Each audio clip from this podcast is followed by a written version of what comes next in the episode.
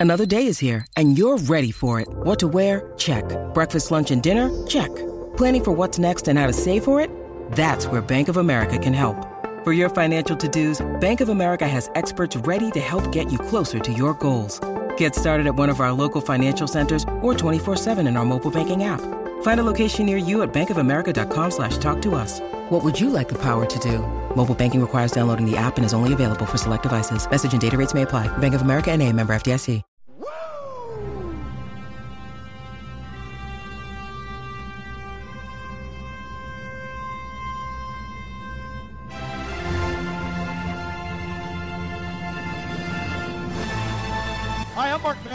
Madden on Woo Nation Uncensored. Ric Flair couldn't make it this week, so we've decided to scour Ric's podcast archive to find you some hidden gems, like this one, where Ric regales Cody Rhodes with his Harley Race impression. Were you guys as performers privy to what the vote was? Like, did you know ahead of time, or is that something that comes out years later? No, this- no, no. I knew the Crockett called me and told me. But I, well, first of all, I don't think Dusty or myself knew they were having a vote. What happened was Eddie had so much power, Fritz had so much power, Geigel had a little bit of power, Sam had a ton of power, Barnett had a ton of power, Crockett was pushing for me, Eddie, Right. of course, pushing, and I think because Crockett was getting so big. I mean, all of a sudden it wasn't just Mid Atlantic. I mean, he was starting to make moves, right? That Crockett pushed them because they all those guys resented Jimmy Crockett. I mean, he wasn't a wrestler. They, they, Yeah. they, they liked his dad, but you know, Eddie was a former wrestler. Geigel, former wrestler. Barnett, I'm not sure how he got in to begin with, but the Funks, Harley Race, you know what I mean? I, you know, it's like when it's like when uh when when Dusty beat Harley, he beat him in Tampa. right. I mean, Oh, Bayfront, Bayfront Center, man. yeah, I mean, and that and it should have been it should have been in a scenario where we both were had some steam. We would have torn it down. I mean, you know, but we're sitting there and they, people are looking at us like, hey, I guess I know Dusty Rhodes. I definitely don't know Ric Flair. You know what Yeah. I mean?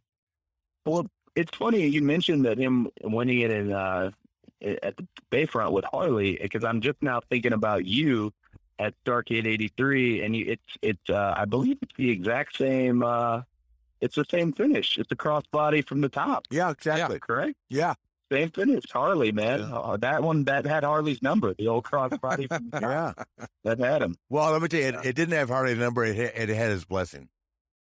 Yeah, that worked. he he, he could have changed it at any point in time. That that worked. My, man. my I told you my favorite Harley Race story, right? Uh, you've told me a few Harley Race stories on the bus, and every every one of them I was. I told I told you about- I told you about the Hunter one and the Curt Hennig one. Hmm I knew you were talking about Harley because you always uh, you always simulated you were you were Yeah. smoking Okay. cigarettes to begin. yeah. Well, here, I- I'll, for the fans that haven't heard this, this is the first time that Hunter, who um came to WCW, Tara Rollins. Olivet, right? Yeah. Walked in the locker room, and Harley at that time was managing Vader. So, and uh, and Hunter, uh, Paul Hunter had been in the gym business, and I met him at a Gold's Gym convention because I had the ten Gold's Gyms. I brought the tape back, and bingo, they hired. him. So, we're in the locker room, and I'm just gonna. This, this obviously is not real, but I like I like to use these voices. Okay, I go, uh, Harley. I want you to meet a new guy, um, Paul Levesque, just coming into business.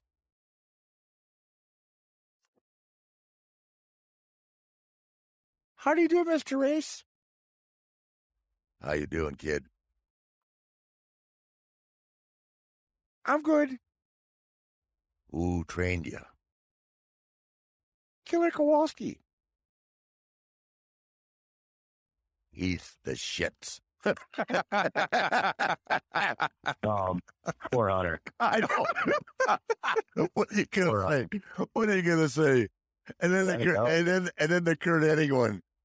Curt Hennig into Kansas City, right? Just a new kid starting in Minneapolis, is down there working because Larry and them, right? He goes, "Hey, hey, Mister Race, what's the finish tonight?" What's your finish, kid? Dropping off the top rope. I'll move. Are you kidding me? Those are the best of all time. Oh, Uh, he- yeah. he, he was so intimidating. Harley was afraid of Harley. Oh, geez. You know, you know, Dusty. He um, he like I, you know this obviously, Ric, but obviously, Dad modeled a good deal of his career after Muhammad Ali, Of course. especially with like Gordon Solie kind of Yep. standing in as as his Howard Cosell. He always told me growing up he was he he referred to Harley Race as the George Foreman. Yeah. That was his that was his George Foreman. Yeah. I I, I always loved the Good analogy. parallel. Yeah, he, he that was his uh, that was his George Foreman. Yeah, he was the shooter. yeah, Yeah, no, it's funny you said that because uh, I thought it was phenomenal, and I'm sure Conrad and I must have talked about a hundred times. For uh, the NBA finals to go be going on, as strong and as and the ratings that they got for that Friday to completely shut down, and Oh, yeah. everything for two days was committed to Muhammad Ali. Yep. Spoke volumes for who this guy was. I mean, it's really Yeah. unbelievable. And then the minute the funeral was over, back to basketball.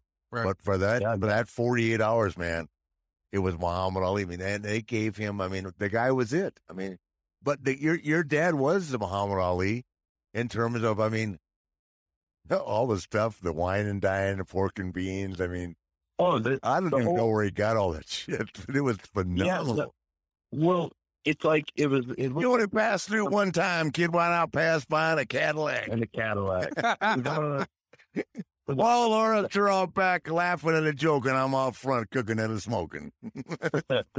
he um he was inspired by by it and he made it he he took it to, to pro wrestling especially with like with Gordon. And you look at those those Gordon and Dusty interviews from Championship Wrestling from Florida. I I found one the other day uh that is likely my favorite Dusty promo uh Dusty interview of all time. And it's it's one that very few people um have ever seen. It's a, it's about Eric DeWed and Sonny King and uh, Pak Song. It's talking about a bounty uh, that Harley Race had, and it's just a just amazing. But it, it I can see it, especially after look digging into you know Ali here and there. Man, I, I can see it. It's it's fun to see like because that's pro wrestling. I always like that where you can take something from the mainstream and you can mold it to your audience. You know.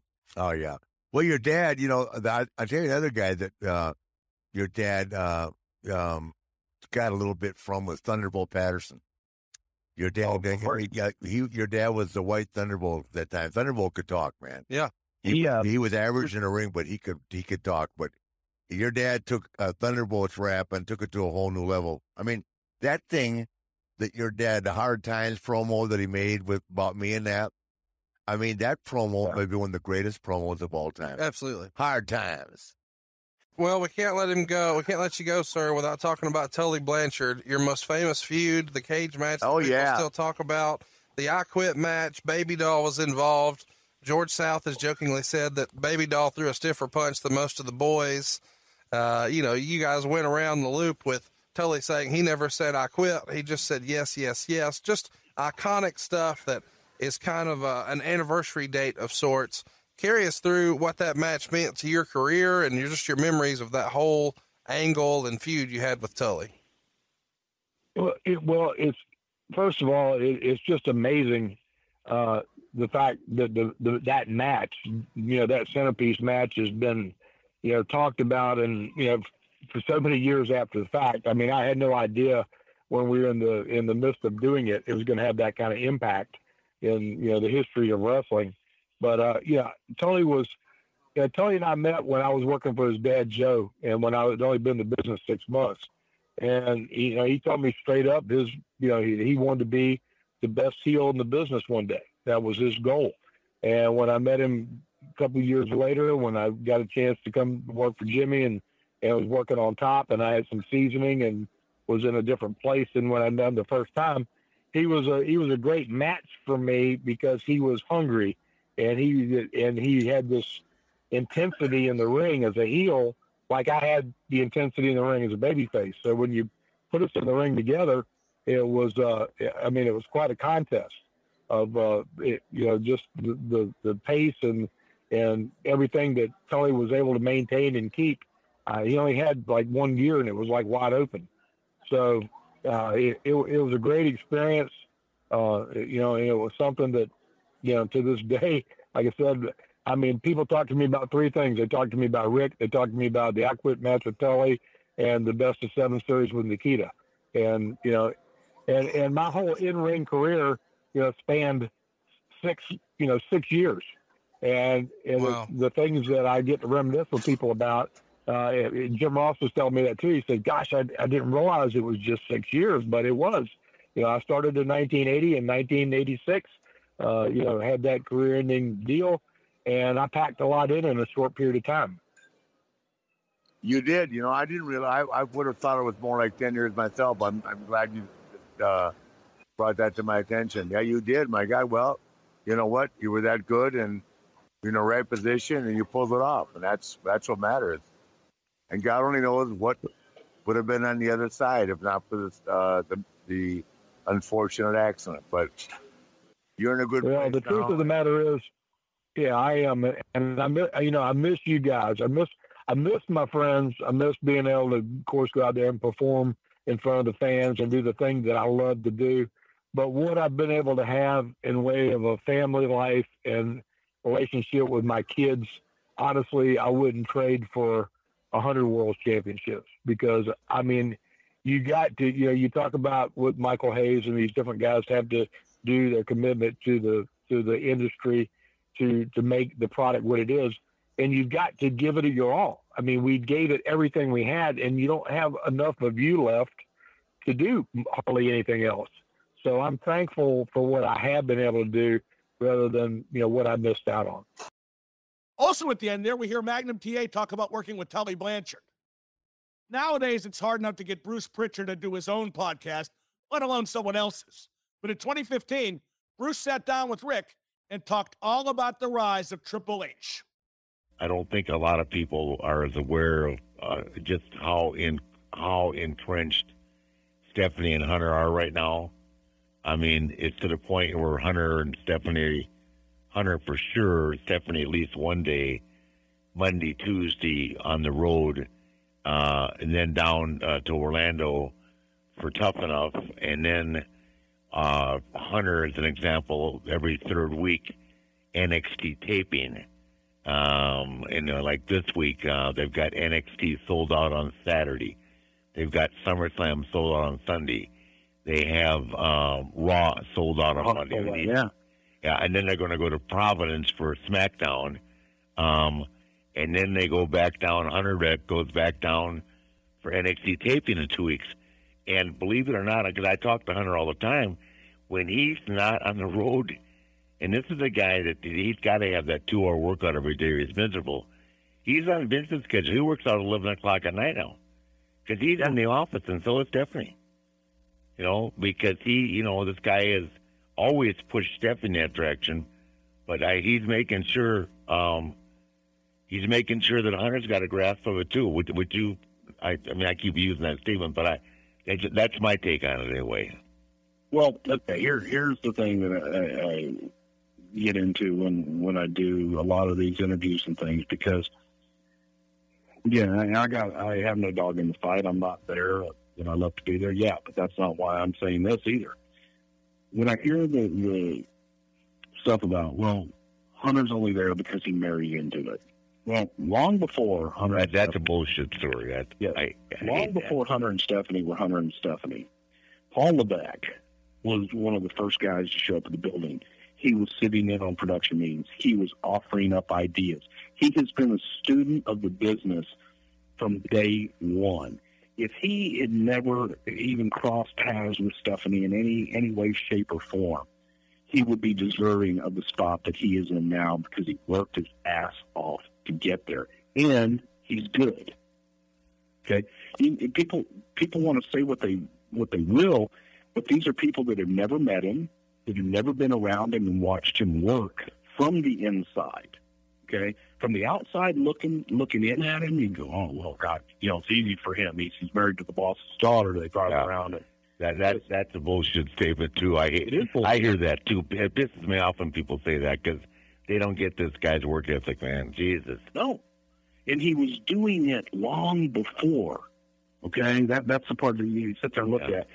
And he he always was one of those guys who would sit back quietly, but he would always offer suggestions. He was always out there plugging, and he was always trying to do something more. He didn't have to show up early and go to production meetings. He asked if he could. He didn't have to watch other guys' matches and offer them help. He did it because he loved it, and he still does it. And looking, I just look at NXT and the developmental system, and when we started that in the studio in the warehouse with my brother training guys, and to where it is now is amazing. Because it, you know, it is the future. It's, it's the only future that we've got right now. But here's a guy that worked his ass off as a talent in the ring and has worked to learn the business and has got his hands dirty doing it. And for people to sit back that have never, never met him, never met you, never met me, and judge based on what they perceive reality to be is bullshit. Yeah, you know, you know what the moral of the story is, Bruce. What's that? Well, number one, he was working for a Gold's Gym in New Hampshire. You knew that, right? Yep. And number two, I owned 11 Gold's Gyms, if you remember correctly, right? Yep.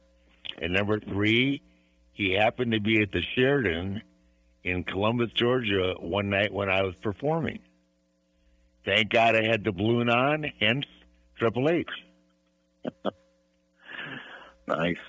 I, the old balloon trick got him again.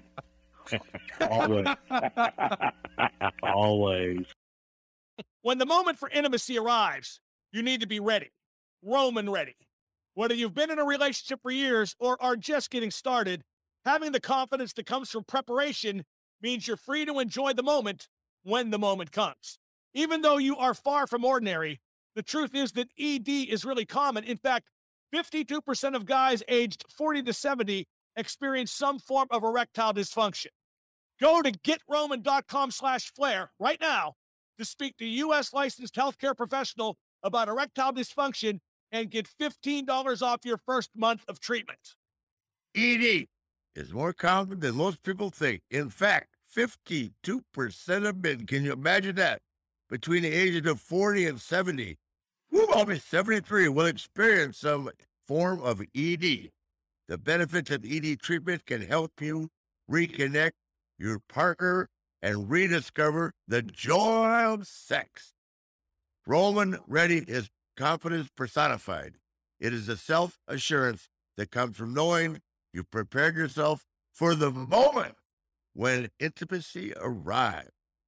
That's Telatum Nation. Roman system is completely confidential and totally discreet. No big logos on labels or packages. With Roman, you get a free online evaluation and ongoing care for erectile dysfunction, all from the comfort and privacy of your home. Go to getroman.com slash flare today. And if you're prescribed, get 15 bucks off your first month of ED treatment. Make sure you're ready to have confidence and control this fall. Roman ready.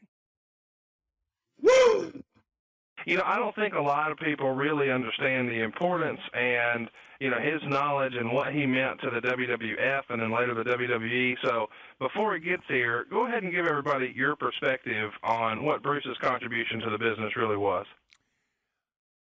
Well, God, it, it's, you know, to me, Bruce is one of the geniuses of the business, uh, of the industry. I mean, he's right there with my estimation with Michael Hayes and Pat Patterson and, uh, you know, Dusty and, of course, Vince and Stephanie and Hunter. But I mean, um, you know, he was there when the Undertaker thing came together. I mean, he's been there through so many um, piv- pivotal, pivotal positions positions for the company that um, yeah, I just think his his his his knowledge of the business and the fact that he is a great entertainer himself. I mean, the brother love thing I thought was one of the best of all time, and he uh, he pulled it off. I'm not even sure why it's not there, and I'm not sure why it's not with WWE right now. But I I do understand that he's had health issues with his wife, and he's at home now, and probably the his schedule up there, which is very hectic, as you know. Um, it would be a lot for Bruce. But it's not for not lack of uh, credentials or credibility. He's a genius. Yeah, and I'm looking forward to getting some of his insight on, you know, some old fun stories. But really, you know, since we are WrestleMania season and it kind of seems like that's what everybody's talking about, I want to hear his perspective on, you know, if he was still there booking, what he would do for WrestleMania. Yeah, that'd be great. I think that's a great question. I think um, the problem is, is that no matter what he what he said, he wouldn't have final say. I just asked Michael Hayes a question. I said, you, "You're absurd asking me this now. We we haven't got to Sunday yet." All right, so Ric, now Bruce is with us. Bruce, we were just kind of talking a little bit before about you know WrestleMania season coming up this weekend. We've got Fastlane. You were there for a long time, and if you were there now, given kind of the circumstances they have with injuries and all of that, how would you try to salvage WrestleMania from what the original plans are? It seems like none of that is possible thanks to all the injuries. What would what would Bruce do? Well, you know, again, it is difficult because of all the injuries. And it's also difficult because you can have the greatest ideas in the entire world. If the boss doesn't anoint it, then it's not something he's going to endorse. It's never going to fly anyway. Right. If I had carte blanche, okay, and based on what they have right now, you know, you're, you're going towards Hunter and you're going towards Roman Reigns. I mean, that's that's the direction that it appears to be going in. It, they built to it, so to try and change that now is kind of a mute point. Right. But when you're looking at opponents for Undertaker, you're looking at opponents for Brock Lesnar. Those are your money guys. Right. And what are you going to do with them? And it just brings it's a lot of conjecture. You can fantasy book all you want, put Undertaker and Goldberg. Right. Um, is that an attractive match? Sure. Never happened. Possibly, but is Goldberg Well- willing to come in and do what do business and and come in and want to do that? Who knows? well, let me ask you a question. What makes you think that Reigns is walking out of there? You know, I, because of the way that they built it so far, Uh huh. And with where they're going and the way they built everything, I'm just looking at. I don't have that insider's view. I'm looking at it strictly from a fan, and looking at it Yeah. strictly what they put on TV. Right. I see that they're. It, it appears that they're pushing that they're pushing Reigns to that point. Yeah, I mean, I think so too, but I, I just never know because, um, you know, I, I I think that you know every time they need something big, they, you know, like Brock's on Sports Center. I mean, it's hard to get other guys on Sports Center. Right. I, I never I never walk away without the possibility that uh, that Brock might be in the main event there too. You know what I mean? I'm I'm like you, but I think yeah, clearly they have pushed He Roman really be. hard. you know, I mean, he really, really and truly, he should be. Yeah. Well, Well, it Bruce, does if you were to go in with that line of thinking where it was Roman and it was Triple H and maybe Undertaker Goldberg, what would you have in mind for a guy like Brock Lesnar? What would I have in mind, or what do they? I think it's hard because of the way they book certain guys. Kevin Owens. If you had brought Kevin Owens in and you had built him the right way, Right. man, I would have bought a Brock Kevin Owens match. Now, I please forget about it Right. because I think Brock would just kill him. A, a guy like Alberto Del Rio, personally, I think that would be a great match, Brock and Alberto Del Rio. If you mm-hmm. told Del Rio's backstory, an MMA fighter, Yeah. was a shoot fighter, he's got a great history, looks great, he looks the part, and he could deliver. I think he could deliver a great match with Brock. Uh, now, first of all, I, I'm a big fan of Del Rio's, and I, he and I have become good friends. I did not know he had a background in MMA. Yes. Yeah, he actually fought in Pride in Japan, Ric, years ago. And Oh, I didn't know that. Yeah, I mean, he, he doesn't come across as a as a tough, you know, bully type kid at all. He come, that's great. That's, I didn't know he had that kind of background. He really does. He's got a hell of a pedigree. He did well in that genre. He, he did well in MMA. Wow. and he was a name in in Pride. He did do things, but you just take a look at him. And if you were back in the old days, you know, you're sitting around smoking a cigar with some of the old timers, go, "Ah, I can see that kid as a champion. Yeah. Now I can see building an entire territory around him. Well, let me tell you, it won't be because he's not handsome enough. The kid is. I mean, he looks like a Hey, he is. bucks. He's beautiful. he is. Hey, and he He's a good-looking guy. The girls would, I think, would go gravitate towards him. The guys would want to be him, and he can back it up when the bell rings. Yeah, well, and, well, and he is a great performer too. I mean, he, the kid can work, man. He, he can really go. I'm more impressed by him every time I see him. Well, now that you know that he has an MMA background, I mean, you think about that. If they were to exploit that in the way that he did work like that, he he did used to work that what they call strong style, I guess. Right. Mm-hmm. It's believable, and he made it believable. He he's one of the few luchadors that have crossed over and really meant something, and people can buy him and believe in him.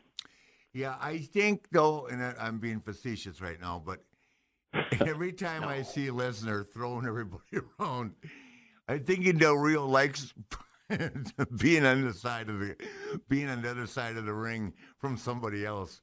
Because I don't care how tough he was. Lesnar's a different different deal, and I don't know how much more Dean Ambrose can take. God dang it. when he calls him out and tells him to come back and bring me more, I, I mean, I die. And I tell him to his face, Ambrose, you need psychiatric help, man. Whoever writing that down, just say no. Yeah, yeah. Thank you. No. he he threw both Ambrose and Reigns across the ring last night, ten feet in the air. It was brutal.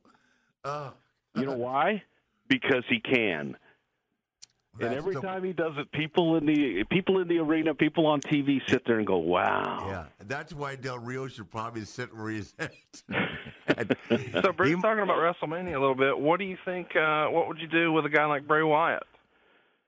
Wow. Again, everything is just so fragmented because of the injuries. Right. It's it's tough. Um, I started putting uh, pencil and paper to it the other day, and and you look at that roster, it's slim pickings, and. Getting into WrestleMania season now, it's not like you've got a whole lot of time to bring in somebody fresh and new from NXT and get them over in time to do anything at WrestleMania. Um, well, you mentioned Goldberg. Are they talking to Goldberg about wrestling?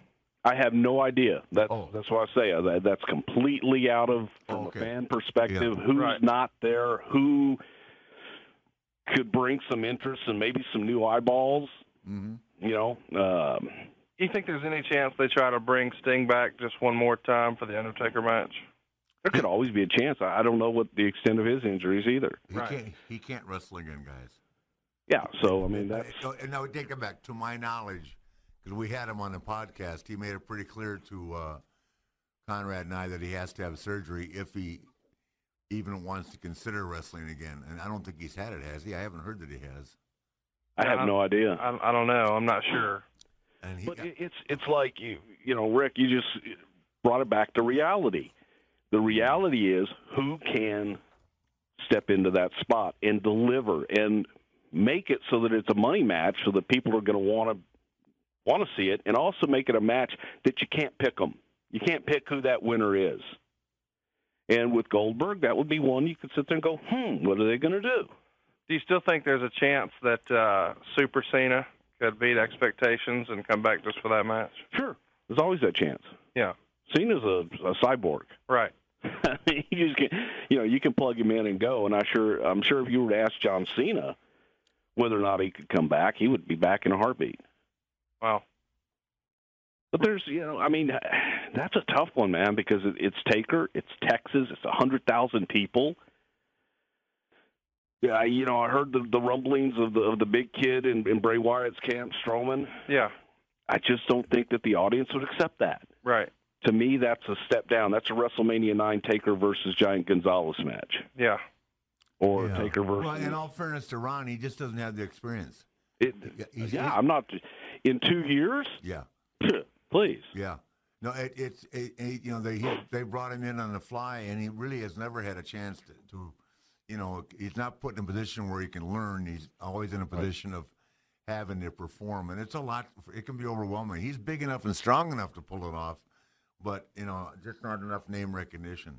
And it's not fair to him to put him in that position at this time. Well, let's talk about that, Ric. You were you were there when WCW brought in Paul White and you know made him the Giant and put the belt on him in his first match, and that didn't happen because he was you know of his technical prowess. He wasn't Ricky Steamboat. It was because he was huge. And No, he no, was let me tell you. But here, here's the difference. Uh, uh, Paul White, I mean, our friend uh, Big Show, uh, played Division One collegiate basketball. Right. He's more coordinated than any big guy in the business. He's unbelievable. And it he caught on as fast as he's not Kurt Angle caught on, but he caught on so fast. And he's big and strong and agile. And to this day, he, he, the guys don't do it with him. I don't know why, but he can press slam, he can power slam, he can suplex off a time, he can do anything. You know, the he, the guys just don't do it with him, and he doesn't push the button. I mean, I, I used to love doing that with him because he was so safe. But you can't compare Big Show to Ron. It's just two different guys. That, Oh no, no, I'm not necessarily saying that their talent was the same. I'm just saying some of that is still the booking, is it not? In that it's the way the Giant was booked to just you know accentuate the positives, hide the negatives. Eh, Not to say that he wasn't just a natural, but it, there's no way that early in his career, you know, he was already at the world championship level of knowledge. He just got there because of his size, and then had to play catch-up ball, so to speak. Is that fair to say? Um, yeah, I guess you know because it was it was my recommendation that he manage someone until he learned more about you know working. Does that make sense? Yeah, But that was second, that course. Hulk wanted him to be the Giants' son. You know, I mean that was I, mean, I did I didn't like that at all, and I, not number one, I thought it was disrespectful to Andre because you know I mean to, to, to, to follow that character and that that that guy and that legend of the guy uh, was asking a lot, and number two, I think it's a lot of pressure on on the Big Show to be Andre the Giant's son. I mean, it is what it is. I see the I see the, the, the issues with anybody that's a second generation in real life. You know what I mean? Right. I mean, it's taken Ashley. Ashley for the first two years, it, people were just saying she was there because she was my daughter. Well, you know, we all know that's bullshit. She's the best performer in, in the women's diva division, and she's the best athlete in the company. And you know what? Guys won't argue that because she's that good an athlete. But I mean, and how do you how do you measure that? Pick out free sports and have them go play it. no, she's just a tremendous athlete, but and she, and, but it took a long time to get over the stigma of being my daughter. You know what I mean? Right. Now she's got got a groove and she's found herself and she's very comfortable, but she's still going to hear that stuff from people that are jealous. You know, you know the business guys. That nobody, you know, the, the saying is if they're if they're talking about you, you're doing something good, but it still hurts. Welcome to Play It, a new podcast network featuring radio and TV personalities talking business, sports, tech, entertainment, and more. Play it at play.it. Back in the day when the Nature Boy was riding high, I bought myself a limousine, hired a kid to drive me around. He had the time of his life. Now I use Uber when I need to get around. If you're looking to make some extra money, you can drive with Uber using your own car. Uber is a smartphone app that connects riders with drivers and it's totally flexible. You don't have to quit your day job to make more money because Uber lets you make extra money on your schedule. Whatever you need to make extra money, just turn on the app and drive. A few hours here, a few hours there, it all adds up fast. And it's really easy to get started.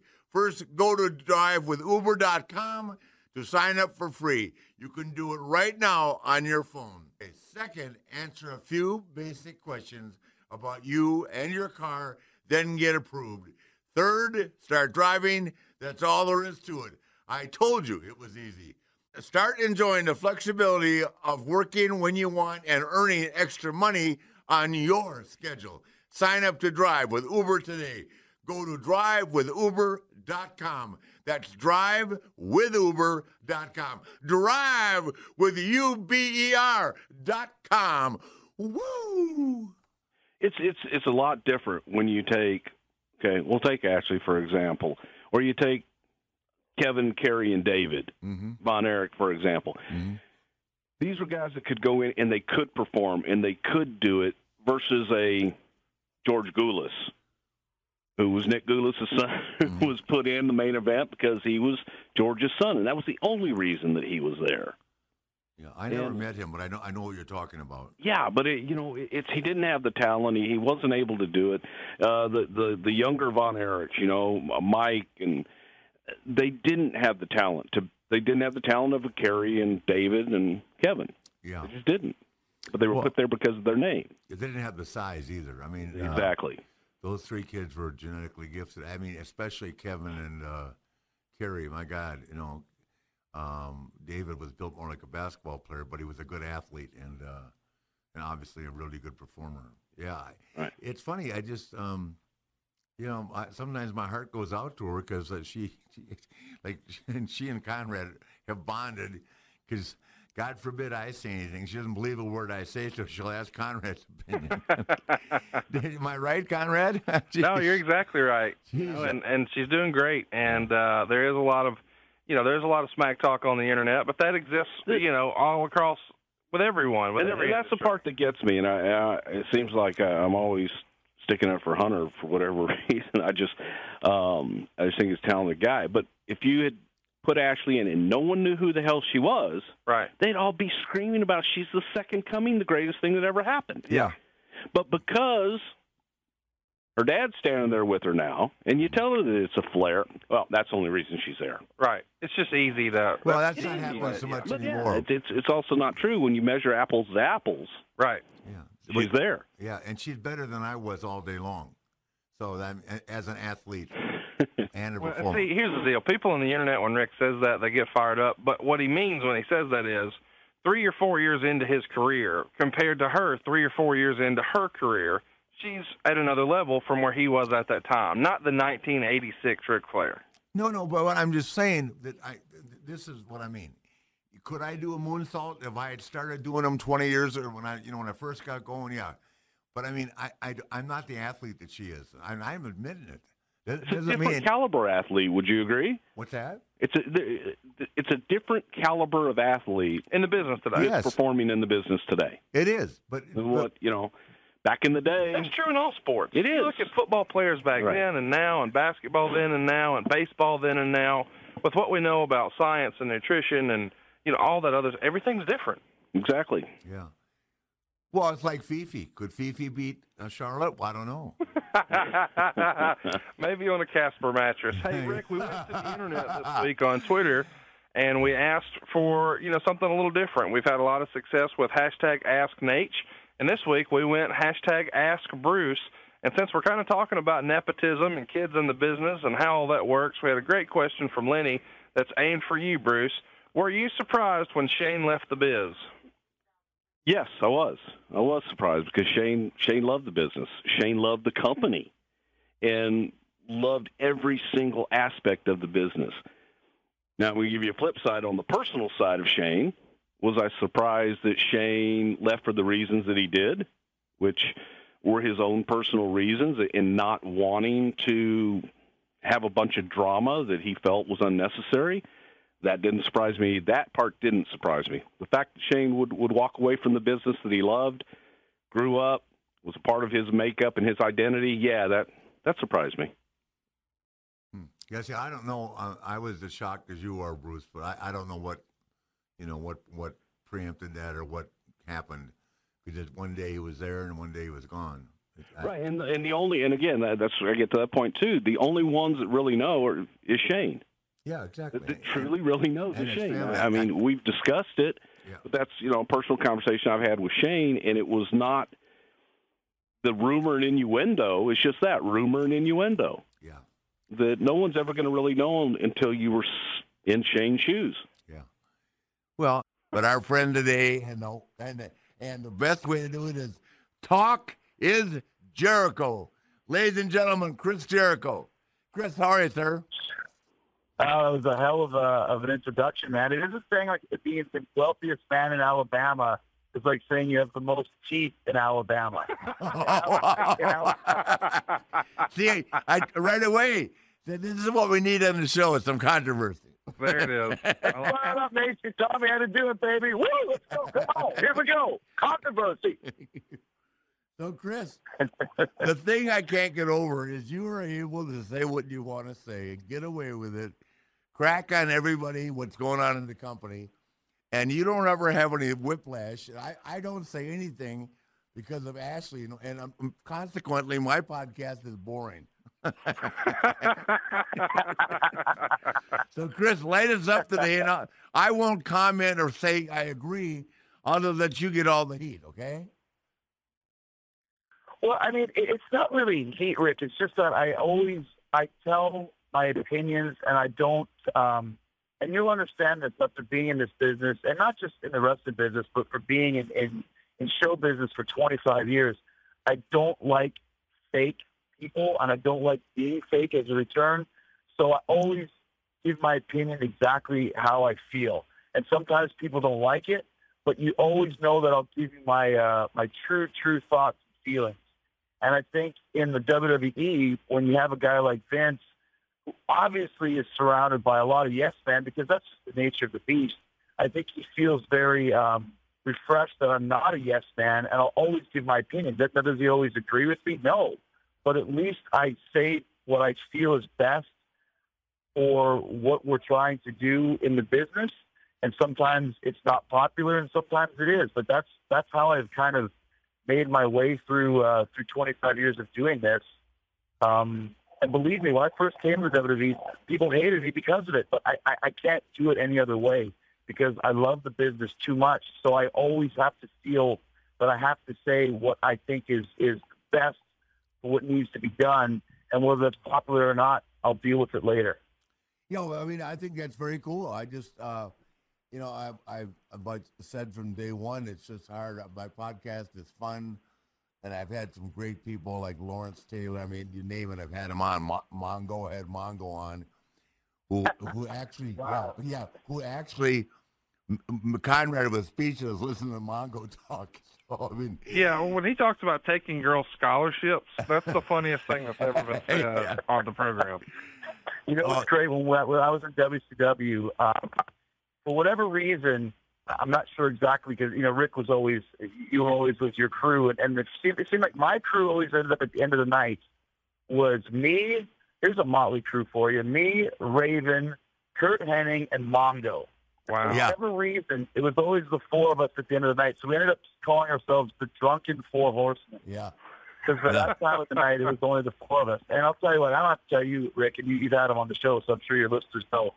Mongo is one of a a one of the nicest guys I've ever met, one of the funnest guys to hang out with, and one of the craziest people I've ever been around as far as you know the proverbial take the Jack Daniels bottle and smash it over his head just to show you he could do it yeah, exactly. moving on like nothing ever happened. Like Yeah. what a true uh, a true rock star in the business to be around. Even though he came from football, he totally understood what it was that, that you know that we do both in the ring and, and outside the ring afterwards. Yeah, I I mean, just and like you say, a fabulous guy and fearless. Yeah. he and fearless. I could never figure out why he let Scott Hall bug him like he did, but I guess Well, that was, but Scott Hall could do that. He was he was great at being able to get under your skin. yeah, you know, and I think he, kind of, uh, I think he kind of got off on that. He, enjoyed that, you know, and because I mean, he sure got under my skin. I'll tell you that. You know, I, Oh, I know. I just I just Oh. kept waiting for Mongo to, to go off one day, but he never did. He just ate his chicken wings and drank his beer and his Jack Daniels. Also, at the end there, Chris Jericho talks about how he can be brutally honest and still avoid getting heat. These next two clips are from this show, and it's about Ric Flair working with Hulk Hogan. Mr. T tweets, What's the fave match you've ever had with Hulk Hogan? And, and that's a good question, H, because the one I remember most was the retirement match in 1994. That was Halloween Havoc in October of that year. yeah. Well, that was the most fun because of Sherri, but the I mean, I just had fun wrestling Hulk whenever I had a chance to. But I, I think probably our best match was that one in Orlando that kicked off the uh, the company and, and got enough money in the bank to start Nitro, which I didn't know about at that time. To where where Shaq was there and uh, Right. Sherri was with me and uh, Jimmy was with him, and then of course the one in the Halloween Havoc that you were at, where I was going to retire. Um, then of course they brought me back a month later. Um, so, uh, but with, because Sherri was so damn entertaining, mean, she climbed on top of the cage and Jimmy grabbed her and her dress came down, and I mean, just so much chemistry all the way around. And Mr. T looking at me going, "You ain't gonna hurt me, are you? You ain't gonna hurt me, are you?" I said, "I'm not gonna do anything to you, man. What are you talking about?" He said, "I, I, I don't, I don't know what should be in that cage, you guys." Yeah, that's talked to me. when I see him. Well, I remember Muhammad Ali was there too. Remember? Yeah, of course. Tommy Hearn, the, the hitman, was there. And I have a picture. Now listen to this, Nate. I have a photograph of me, you, and Muhammad Ali, Yeah. and I can't find it. Oh, I got it here. It's somewhere, but I can't find it. I would have that on top of my coffin at the funeral. That was Yeah. amazing. Yeah, and that was fun. That was a great show. And nobody remembers the matches. I, and I was at a, a couple of them. The one in Pittsburgh, and I forget where the other one I went to was. But you and Hogan on that house show loop when you first got to WWE. hmm And, and like I said uh, in a previous podcast, you got a very strong babyface reaction. Not totally, but it was kind of a split crowd. And I'm not sure the powers that be like that. Probably not, but um, yeah, I'm just I'm just basically talking about the context of the match. I love he he was so over. You know, Yep. there's guy there was guys like when Sean's the babyface and I was the heel that make Ricky Mort, Steamboat, me against Jack Brisco and Jack me me against uh, or like Terry against me. It took a real powerful heel in character and in work to heel on me. Terry could do it. Yep. And and I was a full fledged uh, right, there was no in between me with me and Terry. That's why I work. And when there's no in between, it's the best matches and the most entertaining for the crowd. I really liked when Ricky Morton, when Ricky had that Oh, little yeah. run with you. Yeah, Uh, the Carolinas not- loved Ricky. They went nuts. nine hour draws in one week. Wow. Yeah, Monday, Tuesday, Wednesday, Thursday, Friday, twice on Saturday, twice on Sunday. How did you feel by the second hour draw on Sunday? Oh, I was. I think Arn had the car full of beer before the match was over. Well, Big, let's go. I've been in that car and I've had that beer, so that doesn't yeah. stop me at all. when I, went up there uh, and was working with Hulk, we came down in the South, man, and they weren't, they weren't, they were, Hulk was not, he, well, Hulk was not well received in the South. You know, we had, we had to put, um, you know, that they, they, they accepted us for what we were, and, and to them, NWA was wrestling. It wasn't a WWF or WWF at that time. And we had to put uh, soundtracks in to, to bring Hulk to TV because they, Well, they I- would fool. Funny you mentioned that because, you know, we'll talk about this a lot next week. And, and by the way, uh, when this podcast debuts on Wednesday the 19th, that is the 30 year anniversary to the day of you winning the 1992 Royal Rumble. Yeah. And speaking of using a soundtrack, uh, Hulk got booed at the end when he complained about Sid Vicious uh, pushing him out of the ring, and you Yeah. got a big pop when you won the Royal Rumble, and and they changed the sound around for that one. They aired it afterward, didn't they? oh, I don't know that. I, I- Oh yeah, you do. I know it. no, I, I did, I, swear, I did. I did not know that. No. Yeah, they they they sweetened the sound to make it seem like Hulk, you know, was getting cheered. But uh, but it was funny. I remember when when Hulk got pushed out by Sid, and Sid said, "It's every man for himself, big boy." That made sense to me. And then Yeah. when Hulk grabbed Sid and helped you dump him, that was a heel move by Hulk. It, a lot of contradictory stuff there for Hulk's character. Yeah. Yeah. Who knows? That that like that's a strange time. Well, in in a relationship that I don't, I really am not privileged to know. A lot going on with Hulk and Vince at that uh, time. I think that TV show was coming his way with Thunder in Paradise. Right. Um, so there's a, there's a lot of reasons why WrestleMania didn't happen, but I think it all started at the Rumble. Because no, No, I didn't yeah. expect I, I didn't expect to win the Royal Rumble, uh, but I was just happy to be there. Does, does that make sense? Well, yeah, but I think you would have been disappointed had you just been another guy in the Rumble after Uh, having come to WWE I- I- last. I absolutely would not have been. I swear, I was Really? so relieved to be away from WCW. All my friends, everybody in that ring I was a friend with, just a whole different vibe.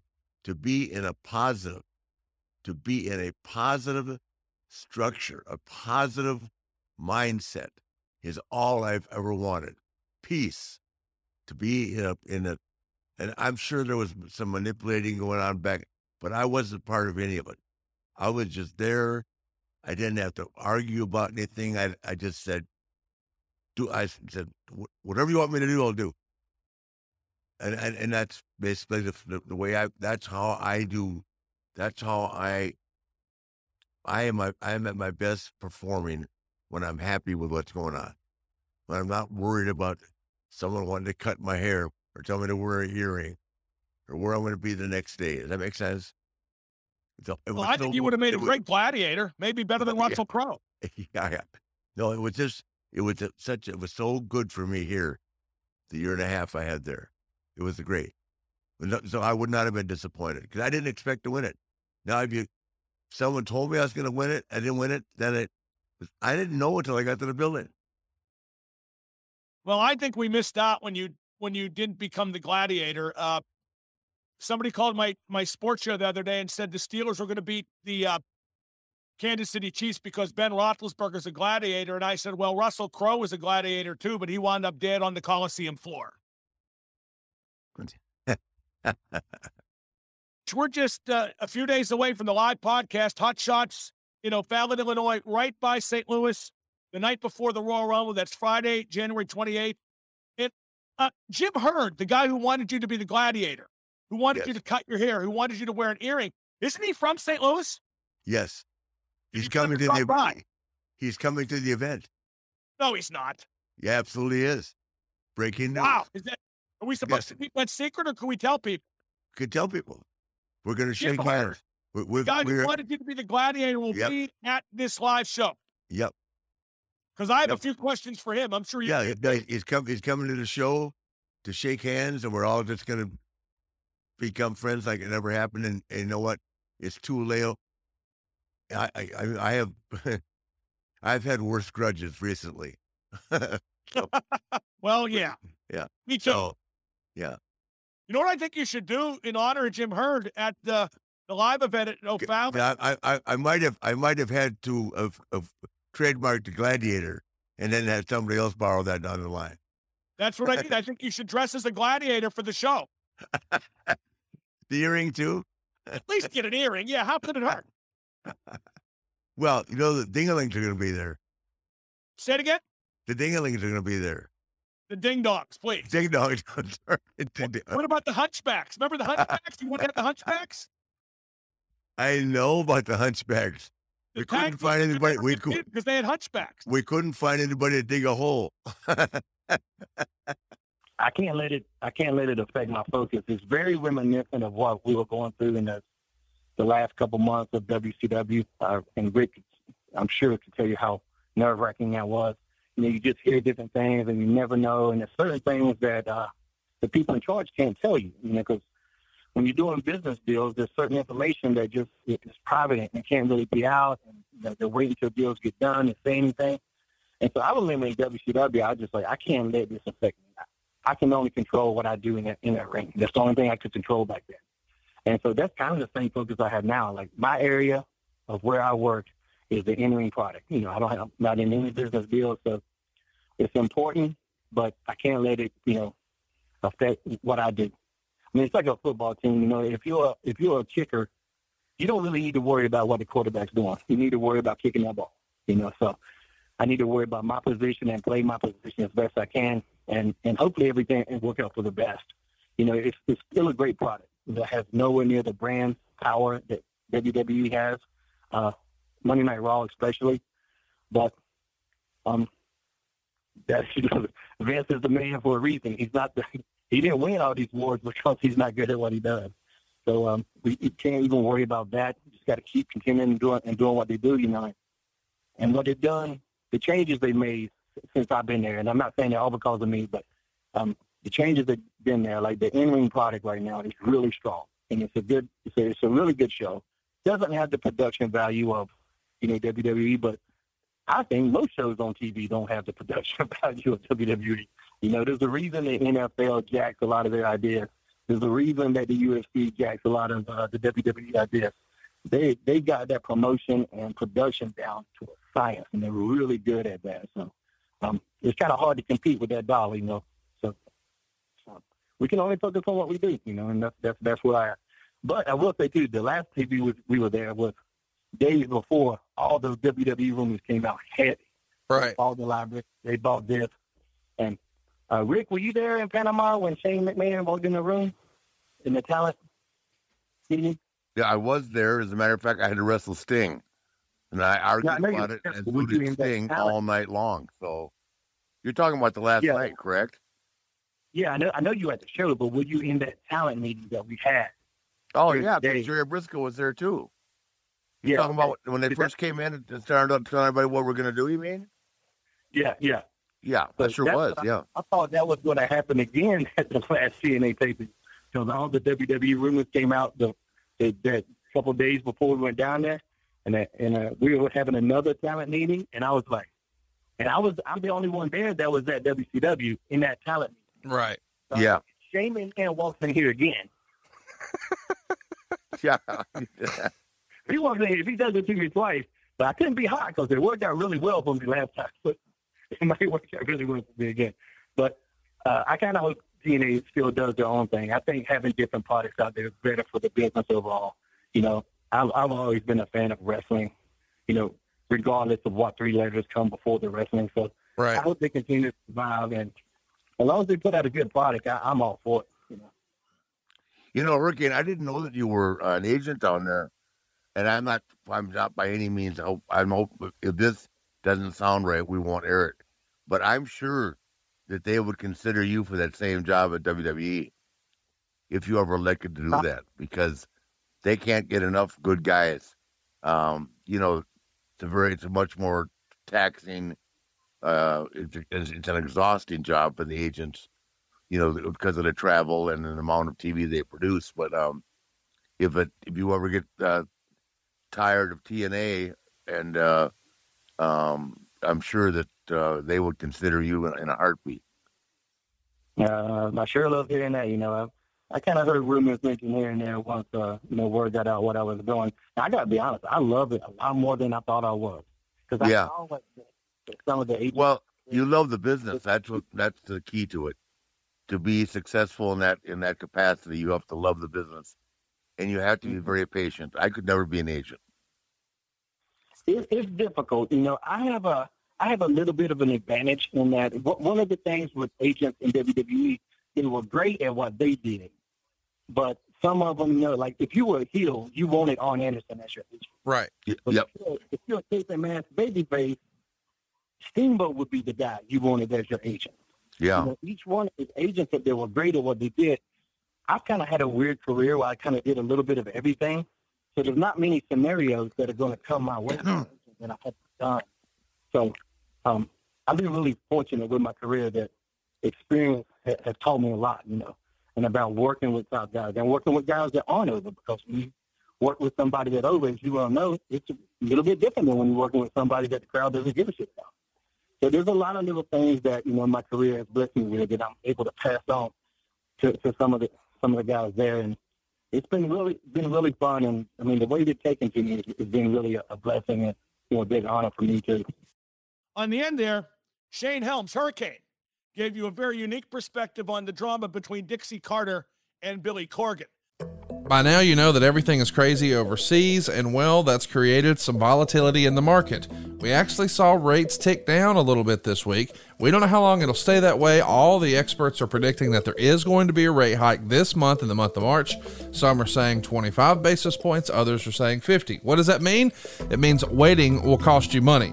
And by the way, I want to mention this is still a once in a lifetime opportunity just based on your real estate values. You see, all of a sudden your house is worth considerably more than it was just a couple of years ago. And as a result, you can use that newfound equity to change your life. We're routinely helping our podcast listeners take their 30 year loan and pay it off in half the time. And how can they afford to do that without their payments going sky high? We get rid of all their other debt. And I mean it. As a heads up, what would you do if you had no credit card debt? Just like that, it was all paid off. How much easier would life be if those car payments, whoop, they're out of here, no more car payments. That is the story that we're able to help our friends and family with at savewithconrad.com. You see, the interest you pay on your credit cards not tax deductible and sky high. The interest you pay on your car loans, buddy, where is that going? What if we could restructure all of your debt, use some of this newfound equity, and at the same time get you out of debt faster? You see, what we're talking about is reducing the time on your mortgage. Yes, we're going to get you a great rate, but if you're in a 30 year loan, think about what your life looks like 30 years from now. Man, life gets a lot easier when you're completely debt free, and that's what we want to help you do. And by the way, you don't need perfect credit or money out of your pocket. And oh, as a heads up, if you've been thinking, hey man, I like my house, but my kitchen's kind of outdated, what if we could get you the cash you need to turn your average kitchen into something your wife loves? And it wouldn't change your monthly payment at all. Why wouldn't you do that? You see, you'd be reinvesting back in your own property. That's going to make your house worth even more. And oh, yeah, you can do it with cheaper monthly payments at savewithconrad.com. Now, I know it sounds too good to be true, but I want you to go check out our reviews for yourself. See what some of our new family members are saying at conradreviews.com. You'll see there we've got over a thousand verified reviews. Our average rating is 4.72. And if we were a restaurant with a thousand reviews and a 4.72 rating, I know where you're eating dinner, and I know where you need to do your next loan. It's savewithconrad.com. NMLS number 65084, equal housing lender. Oh, and did I mention no house payments for two months? That's savewithconrad.com.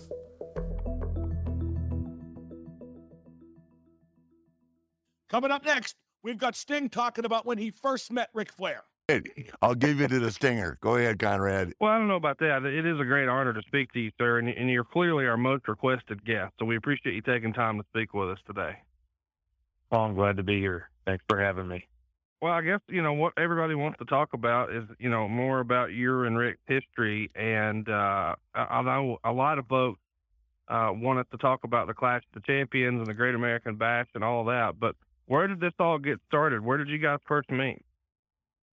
Ric and I, we met, uh, well, through uh, Jimmy Crockett um, in the NWA. Uh, he, he, he ended up buying out uh, Cowboy Bill Watts' uh, smaller wrestling organization in I don't know somewhere around 1987 or somewhere around there, and so I was kind of uh, just kind of adopted in the, in that way. And uh, Jimmy only took a handful of the wrestlers from Cowboy Bill Watts, and I, along with uh, Rick Steiner and a, a few others, were the only ones, and and uh, that's where I first met Ric.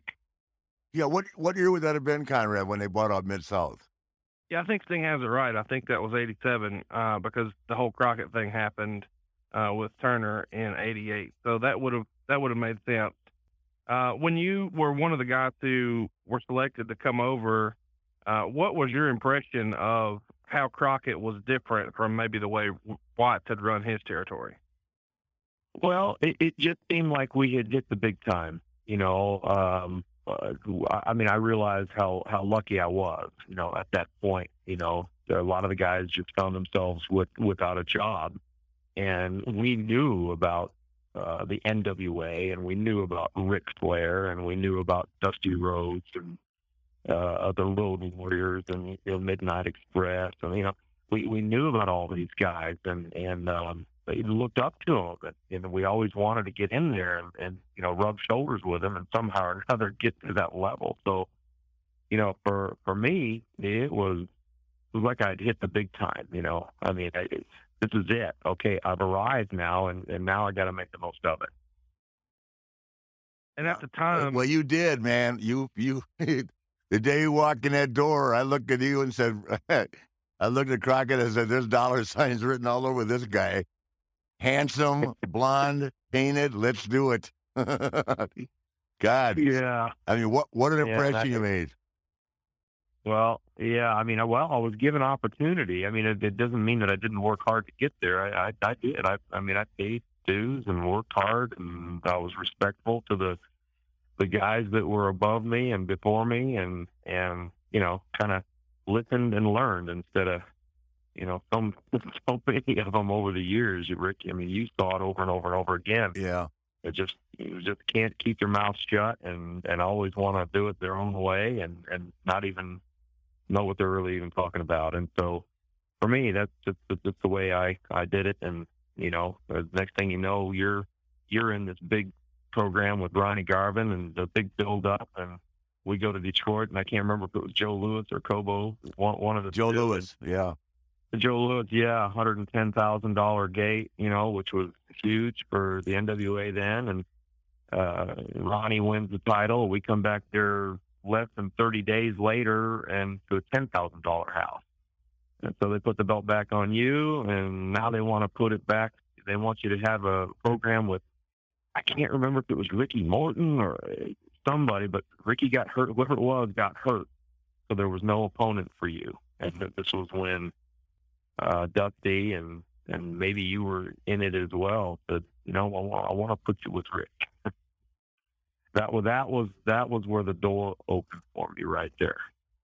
All right, Ric, let's talk about TuneIn Radio. Now, here's the thing the TuneIn Radio app is all you need for all things audio. Now, with TuneIn Premium, you can listen to every single NFL game for only $7.99 a month, and you're going to get unlimited access to 40,000 audiobooks and commercial free music, all for one low price. That's TuneIn Premium. All the audio you want for $7.99 a month. Woo!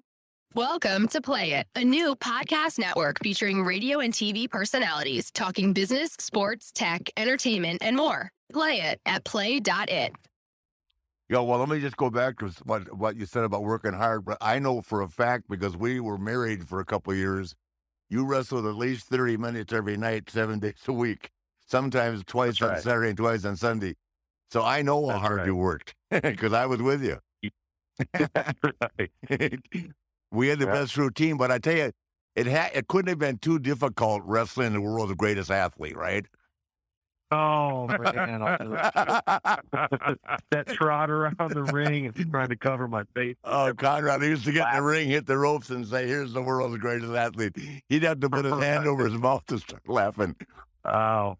I also remember the, the first time working for you, and the first house show we did, and you know, you you put me through thirty minutes, and I came back blue.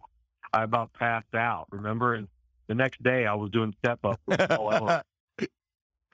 Yeah, you know it's funny too because Steve, I'm, and I'm not saying this uh, by any way demeaning. You weren't a guy that partied a lot. You know what I mean?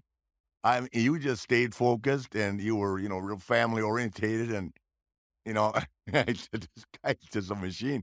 And I kept saying to myself, because I, I kidded Steve, I said, "How do you just not release, man? You can't do this. For maybe, maybe you haven't been doing it long enough. You're going to have to find some vehicle of recreation after this because it's a long night every night." Yeah. Uh, well, you you wore me down, Ric. I tried, but I mean, you you you, you ended up wearing me down. That's for sure. Everybody did. So. Well, the thing of it is, is like the thing that's really cool, and I and there's a few people I can say this about, but I hadn't seen uh, Sting, uh, Conrad, in ten or eleven years, and I, you know, knew he was at TNA, and I'd watched him on TV, but I don't even think we'd communicated. I don't know if they had his number. I did it one time, but you know how there's a relationship with someone that's just so special that I, mean, I couldn't wait to get to TNA, but not because I was going with Hulk and all that, but I was going to get to see. I, I really like Kurt Angle a lot, as you know, Steve, and uh, I, and I, and of course I love Sting. And man, there we were back there at the set, and he walked to the door, and it was like we never lost a beat. And then, Yeah. and then of uh course they put us in the same dressing room, and I drove him crazy for two years. Yeah, no, that that was awesome. Yeah, it was a good reunion. I was glad to have you back. I, I had so many on that. I, I don't know about you, but I had so many of the younger guys there who approached me later and said, "You know, it's unbelievable to see you and Ric shake hands. I know. each other." Everybody thought that was so cool. Well, you know, it's Yeah. funny. It's it's very cool. I mean, it's it's so awesome to look back on your career, and I've been fortunate enough to have that with, I think, pretty much the same relationship with Steamboat that I have with you. Um, but al- also later in life, I had it with um, uh, with uh, with Shawn and Hunter. I mean, I got to wrestle them a lot before I retired, and obviously Shawn at that last night in Orlando. But um, the thing for me, what, what makes you a little different is you were able to walk away from it, man. The minute I retired, I was lost the next day. To this day, Steve, and, and I'm with Wendy. She'll tell you, I get up and drive my car 100 miles in the morning and drink two cups of coffee before I go to the gym. just because I, I mean, I'm not used to it. I mean, I, I still Yeah. can't. I can't get it out of my blood. I'm not used to this laying around. I can't watch TV. I mean, it, unless it's LeBron James and or, or football, I'm lost. So- right. and so it's just funny, but you've been you able you were able to walk away and find peace, and and then of course, how long were you off? For you? How long did you take off after our match and at at Club La Vela the closing night? You, you and I were both saying, "Thank God this is over." WCW. Oh yeah, no. I first of all, that was that was a pretty emotional night for me. Oh, me too. I, I saw my life pass, you know, before my eyes, and and you know, here I am wrestling once again, Ric, and it, it, gosh, the, the blast of all the years before that, um, and all the matches and all the, and then all, all of a sudden it's like, what, what's going on? I mean, it's just surreal. It's like, what is happening here? You know, and uh, pretty pretty emotional night for me. And what was the first part of? you were looking for something else there, but I just got caught up in that moment because it was. Yes, I was like you, like okay, let's let's get out of here. You know. No, no, Take a I, no. I was saying that, you know, I, I vehemently argued with Vince. I wasn't in shape to wrestle. I, I wore a t shirt and I had just let Bischoff shave my head. I had a crew cut, right? I mean, I had your hair from before. Does that make oh, sense? Right. With the spike? Yeah. And I had a t shirt because I was so fat. And then, and you just had shoulder surgery, right? Or something like that? I don't remember now. I You've been, you've been off with an injury too, but Vince insisted. No, it, it it was my elbow. That's right. Both both of my elbows. Yeah. Yeah, He- you, they you, had were, you had been out too, and but he insisted. I mean, I argued with Shane McMahon all day. I said, we, "Sting and I aren't ready. Why can't we be remembered for what we were? Because this won't be anything like it tonight." Right. Because I said, "Steve, can you press slam me?" He said, "No, the elbows aren't doing it." So you know, it was just a smidgen of what you and I brought to the business. And I and I actually was embarrassed, but at the same time, I was so happy that that place was gone because I in the last five years for me, aside from when I got to work with you, which once in a while I could talk Eric into, you know, and uh, I'd say, look, I'll bet you anything we get a rating because you know, because you do know that every time they needed something, right, they put you and I together in one way, shape, or form because it always worked. Yeah. You know, and it Oh, was, it was yeah, never an I- argument. wasn't about who won or lost. It was just it is what it was. So Yeah, and you're right about that. And I do remember the at least uh, for a second, I thought I remembered what. Gosh, my mind is going everywhere right now. Oh, what did I do? That was the question. What did I do afterward? It was about, or how long was it? It was close to five years. before you went to TNA, Yeah. yeah, I mean, I, I did, I did, you know, I did, I went to New Zealand, I went to Korea, I went to Australia, I went to the UK, you know, a few little trips. I did some third party stuff here and there, uh, but very little over about a five year period. you, you wrestling over there or just doing appearances? Wrestling. Oh, cool. Okay, good.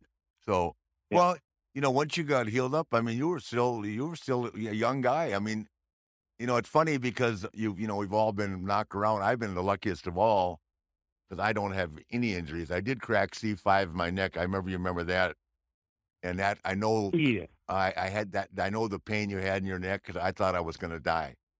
But uh, Well, Ric, I mean, you, you just, everybody knows this about you. I mean, the most durable of all, probably. I mean, plane crashes and wrestling, and somehow or another, you're, you end up better than everybody. I I don't know how that works. How uh, Well- somebody survive a plane crash, you know? Yeah, well, let me tell you, working with guys like you made it easy because I'm telling you, I have I would rather take a press slam from you, a suplex off the top rope, anything like that, than some of the stuff I had to do with Bruiser Brody and Stan Hansen. Are you kidding me? Please give me Sting. I don't care. He can press. We had a routine down, and you know what? People can say, God, they do the same thing every night.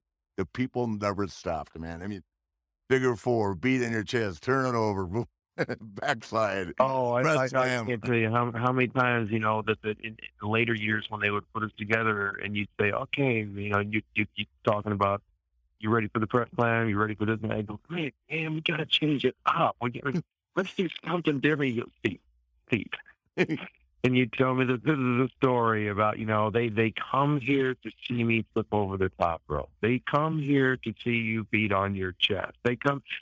I go okay. I, I forget who it was that you said you you used to watch, and if you didn't see him do that flip over the top turnbuckle, you, you know you feel like you didn't get your money's worth. Well, ask Conrad. He didn't. he hated it. Ray Stevens is who you're talking about. He told me that story. Of that. Ray Stevens. Yes, the name escaped me. It was Ray Stevens. That's right. Yeah, when I was a kid, if he didn't do it, man, I was so damn mad. I went home and said, I may not watch wrestling again. yeah, that's what you used to tell me, and I, and I go, all right, all right, let's do it again. You know? Yeah. Well, I mean, how many times think about it? If I run down, taking the flip, and Steamboat's chop me running down the apron, right? Then I started doing it Oh, with yeah. you, and we got just as big a pop with you. Yeah, with, I, uh, except for mine was the clothesline. Not yeah, the clothesline, but it didn't matter. Dumped Yeah, off to the floor. right. And the thing about you, Steve, which really was that's the same thing about Steamboat. I will say that. Shawn Michaels, Hunter, the same way. A lot of guys don't like it. Steve, let me whack him, Conrad. I mean, he had that chest, you know, that that perfectly carved out chest, flat on top, where and he let me whack him, and that's all I needed because that was my offense: a knee drop, falling on my face, and chop. right. Oh, my God. You've had a lot of good lines. My favorite is, you know, uh, Conrad, like you, I swear to God, every Monday, Mongo shows up with 15000 minimum cash in his pocket. And I go, Mongo, you, but, but by, by the time you went back There's a lot of street joints along that road being a traveling carny that I ain't hit, baby. Yeah, but so I go, Mongo, what the hell you do with fifteen thousand dollars every week? he could he'd, he'd come in on Monday, wouldn't go home till Friday. He just stayed on the road. He said, "Kid, I got more money than I got time." Oh, yeah. Well, that was a bad. That was us laughing backstage. Uh, man, I got some. There, there was more fun in that backstage in that locker room on the wrestling road than I'd ever had on a football road because you know that was a grind and that was serious. But man, that that that locker room backstage that that was what made it fun for me because the road was you're traveling carny flair. Jesus Christ. I'm traveling with you. Yeah. The well, you know, every man's got to get out and experience his Dante's Inferno. And let me tell you what, I've been to the night gate of hell. yeah. Uh, where would that be? You know, some places like Houma, Louisiana. Yeah. I don't care who you are, what race you are. You don't stay there after dark. You get out of that town. Places like that. Yeah. Beautiful. So, Mongo, tell us some uh, some Ric Flair partying stories. You know, Oh, nasting is a thing everybody wants to talk about on the show, and surely you've got a fun drinking story or partying story with Ric Flair. Oh yeah. Oh, Flair. You know, he wears his panties out in the ring. He's an exhibitionist. You know that, don't you? All right. I'm at, uh, we're at Caesar's Palace, and you know when you walk in the, the round casino and then the elevators, that main little walkway to the yeah. cross, and you're, you're at the elevators to go up to the rooms. All right. I'm there after a pay per view, and I'm playing blackjack at one of the tables on that, you know, that walkway to go to the elevators, and I hear woo. I turn around. I don't know what he'd been doing upstairs, but he was fully erect. He's got one of his robes on, and I hear woo. I turn around, he's flashing the whole casino. well, did I, was I just drunk and dreaming that Flair? Did you actually do it? Yeah, you were drunk and dreaming. I could never have I done guess, yeah. I had a lot of dreams about you, Flair, and the devil, who was right on your shoulder, saying, "Go ahead and do it," and I did. That's awesome. well, listen, for telling story, I'm going to tell about all the times you started out at Nitro and we couldn't find you for Thunder. Oh yeah. that, that time uh, Charles Barkley was waiting for me in Phoenix to do a Nitro show. We just done a pay per view in Vegas, but I had three girls up there in the bed uh, at the where was it the MGM, and I called up old Dick Dillinger, told him, "Well, son, uh, if you had this scenario going on, would you come to Phoenix? And he went, well, I guess we'll see you next week, Mongo. hey, um, oh boy. Listen, so um, when I had the Gold's Gyms, Conrad, I had uh, Steve come open up one of them. He, didn't, he said I'd, he came into Charlotte, and uh, so I had a limo pick him up, and we went and did the signing, and uh, so this is the greatest story of all time. So the limo driver, uh, Steve goes, I said, Steve, I got to go home. I'm still married, you know, barely, but I got to go home. And Mongo said, well, I'll just take the car for a while. So I go into my gym at, at South Park the next day at noon, right, to work out. And the guy that owns the company was working out the gym. He says, "Where'd your friend go?" And I said, "I don't know. I guess he's back at the hotel." He said, "He's not back at the hotel." He said, "And my car's not back yet." I said, "What time is it?" He said, "It's noon." I said, "You kidding?" We didn't find Mongo until 6 p.m. that night. and then he checked into the hotel. Show up. You know, hey, listen, then he checks into the South Park Suites He calls me because he's already gone through 10 grand and says, Can I have 1500 bucks? I said, Of course you can. I went and got 1500 bucks, and he just stayed in the hotel for another three days. um, and then, and then uh, I had my big I'm Christmas party with 300 people, right?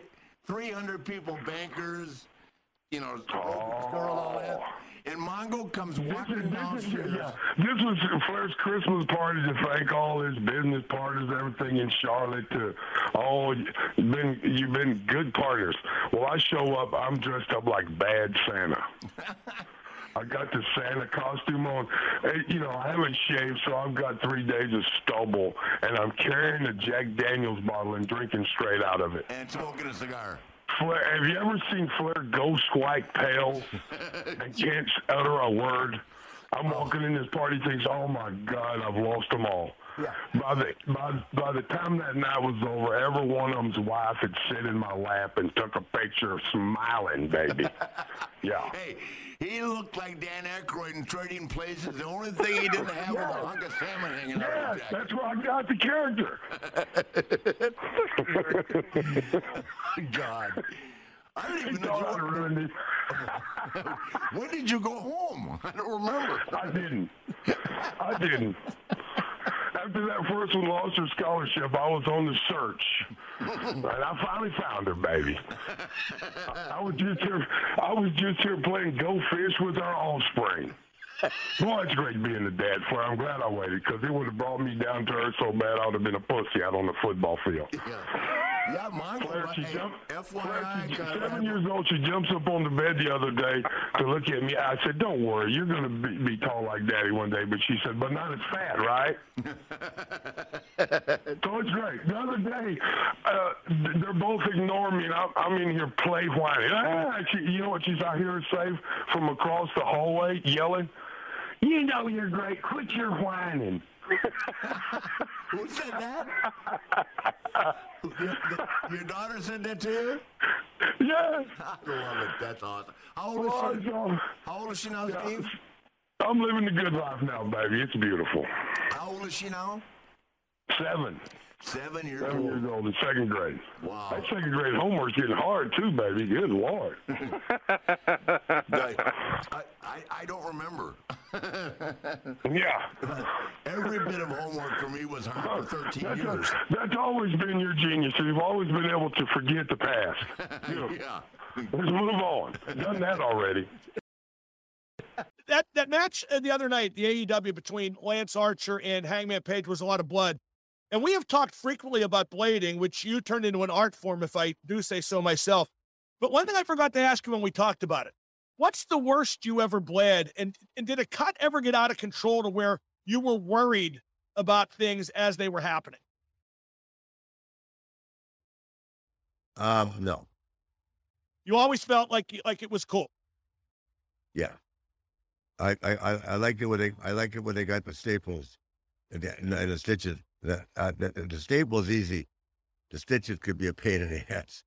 Really? Why would the staples uh, hurt less than the stitches? Boom, boom, boom, boom, boom. You're just done, right? You're done. The stitches, Novocaine and all that shit. I mean, when you, if they catch you fresh, like me, I always get it done before I take a shower. You know what I mean? Right. Sometimes, sometimes I say shower up and come back. I go, no, just I'll shower, fix me now. While I'm still boom, boom. You know what I mean? Now It's when it's when the adrenaline wears off that shit hurts. You never use super glue like some guys did, do you? No, no. What What do you think of that? That that's kind of a I- alternative. Not they have put glue on top of the staples before, but it was a bad one. Oh, I've seen guys. I was backstage at ECW once, and I forget who did it, but I saw a guy just actually super glue the cut. Yeah, I've never done that. No. Yeah, I'm not sure I would want to. Uh, what's the most days in a row you ever bled? Because I bet it's a lot, but still, your scar tissue, as we've talked about, isn't that bad. Well, I could, I probably could say I bled every day one time, a couple times for a whole year. Really? Why wouldn't I? I mean, especially back in the time when I was doing those hour matches, I couldn't wait to get the blade out. you could get the, if nothing else is going on, you could always get it with a blade. Now, uh, your white hair was made for blood. Yeah. One of my first exposures to Ric Flair, uh, apart, I think I told I you, used, Ric. I used to like swing it in the crowd.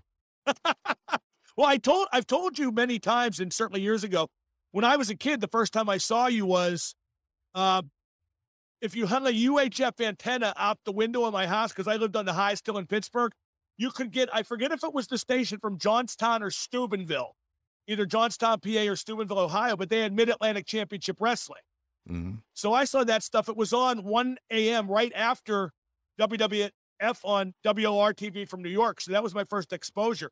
But my other exposure was you on the cover of the After magazines, like the Wrestler and Inside Wrestling. Yeah.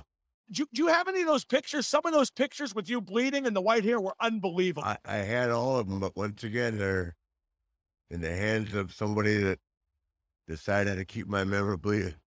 One of the wives. We got to get it all back someday, Nate. What do you think? Yeah, that would take a lot of groundwork. That's true. Isn't isn't it funny? Last week I discussed how Tiffany stole seven robes. That didn't make the news. Isn't that crazy? Well, it, it, Nobody like cares. Nobody cares about shit that's real. They always want. They always want to jump on the stuff that's make believe. what would make it tough to reassemble everything? You have to make too many stops. Yeah, exactly. It's not a matter of if Ric Flair blades on this podcast, but when. It's WrestleMania season, and Ric had a match with Mr. WrestleMania, Shawn Michaels, and they talk all about it here. Yeah, it took a, such a, a realism, you know, that it was just, and it was hard enough to get caught up in it. And I, and of course, when I get, with you know, when that when that kind of stuff and that kind of emotion starts to, you know, to happen, see, for me, I don't fight it because I mean, it, to me, if, if you don't resist it, it helps it. The more you get into it, the more you, you know, become part of it. Dude, it just works better. You know what I mean? And that's and uh, again, that's why to this day, there are a bunch of dudes who think they're big, bad, rough, and tough.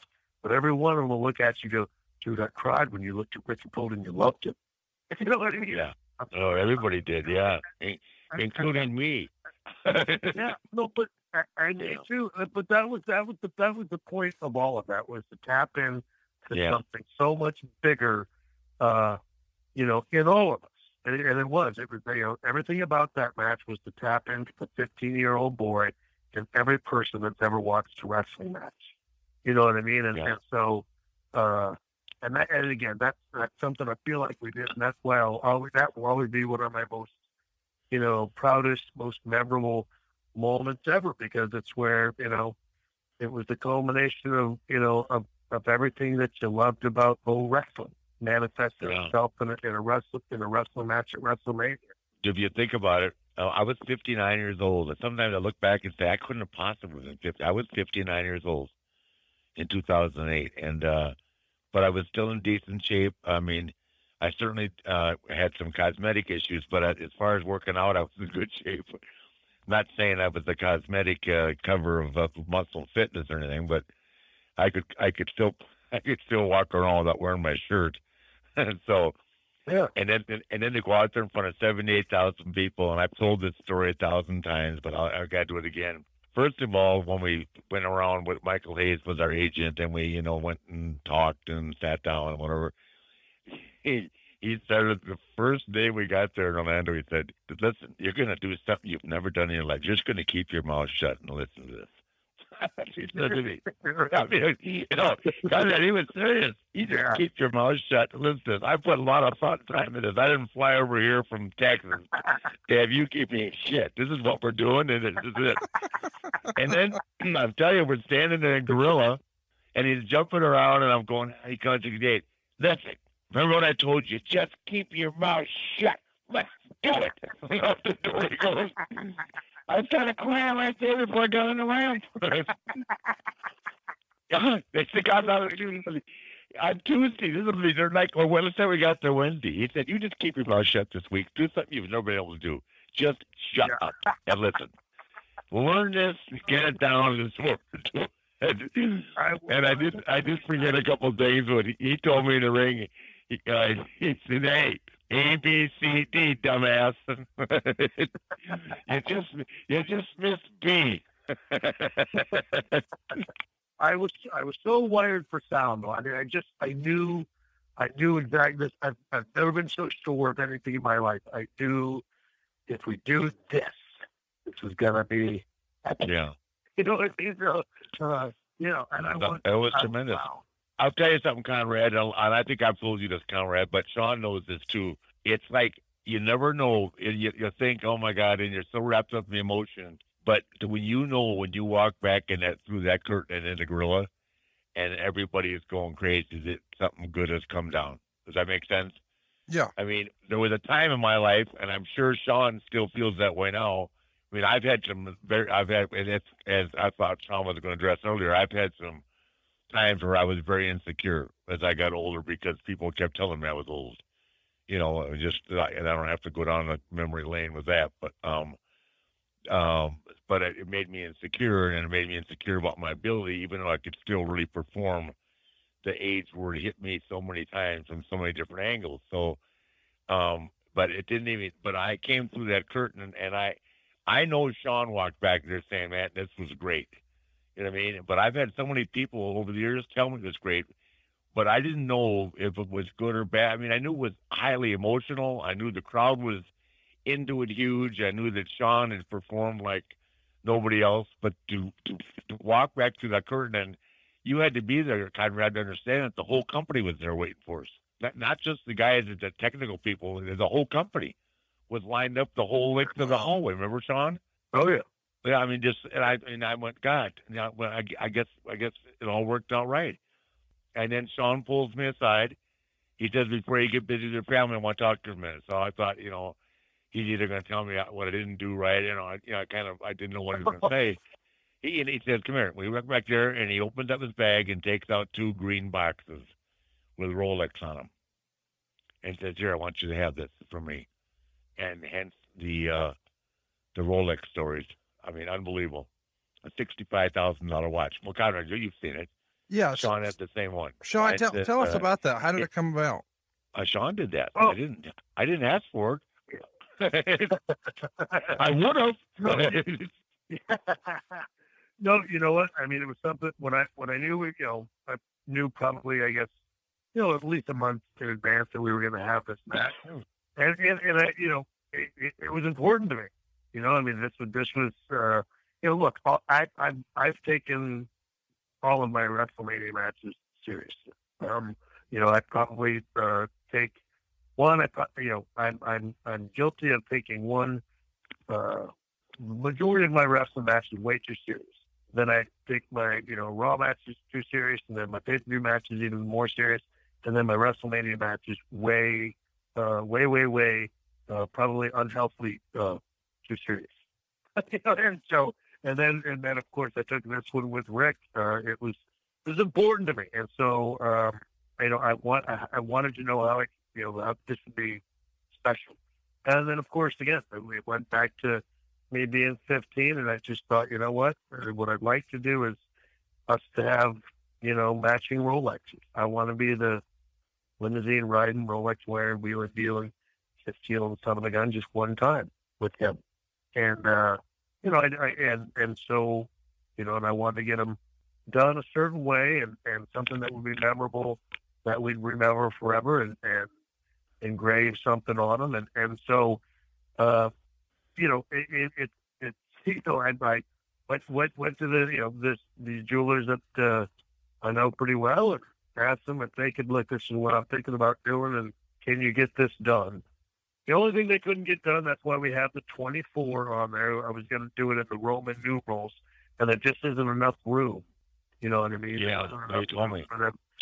Yeah, uh, to, to do it, that, that it would be wet, you know, sort of legible that you could see it. Um, uh, and so, you know, so you know, we uh, got it done, and, and like I said, I then it was a matter of like, oh, how do I give them to them? And no, I, I didn't know. Obviously, I just figured we'd do it when it came back, and but then you know you come back, and of course everybody's back there, and and uh, you know, and then again, it was it was an emotional night for him. I knew it was going to be a long night for him, and so I just you just I need just five minutes of your time, and I wanted to, you know, express to him what not just the match meant to me, but what you know he's meant to me certainly professionally over the years. And then, of course, on top of that, to have grown into, you know, having a real friendship, a real life friendship with this guy that, you know, you used to just sit there and watch on TV.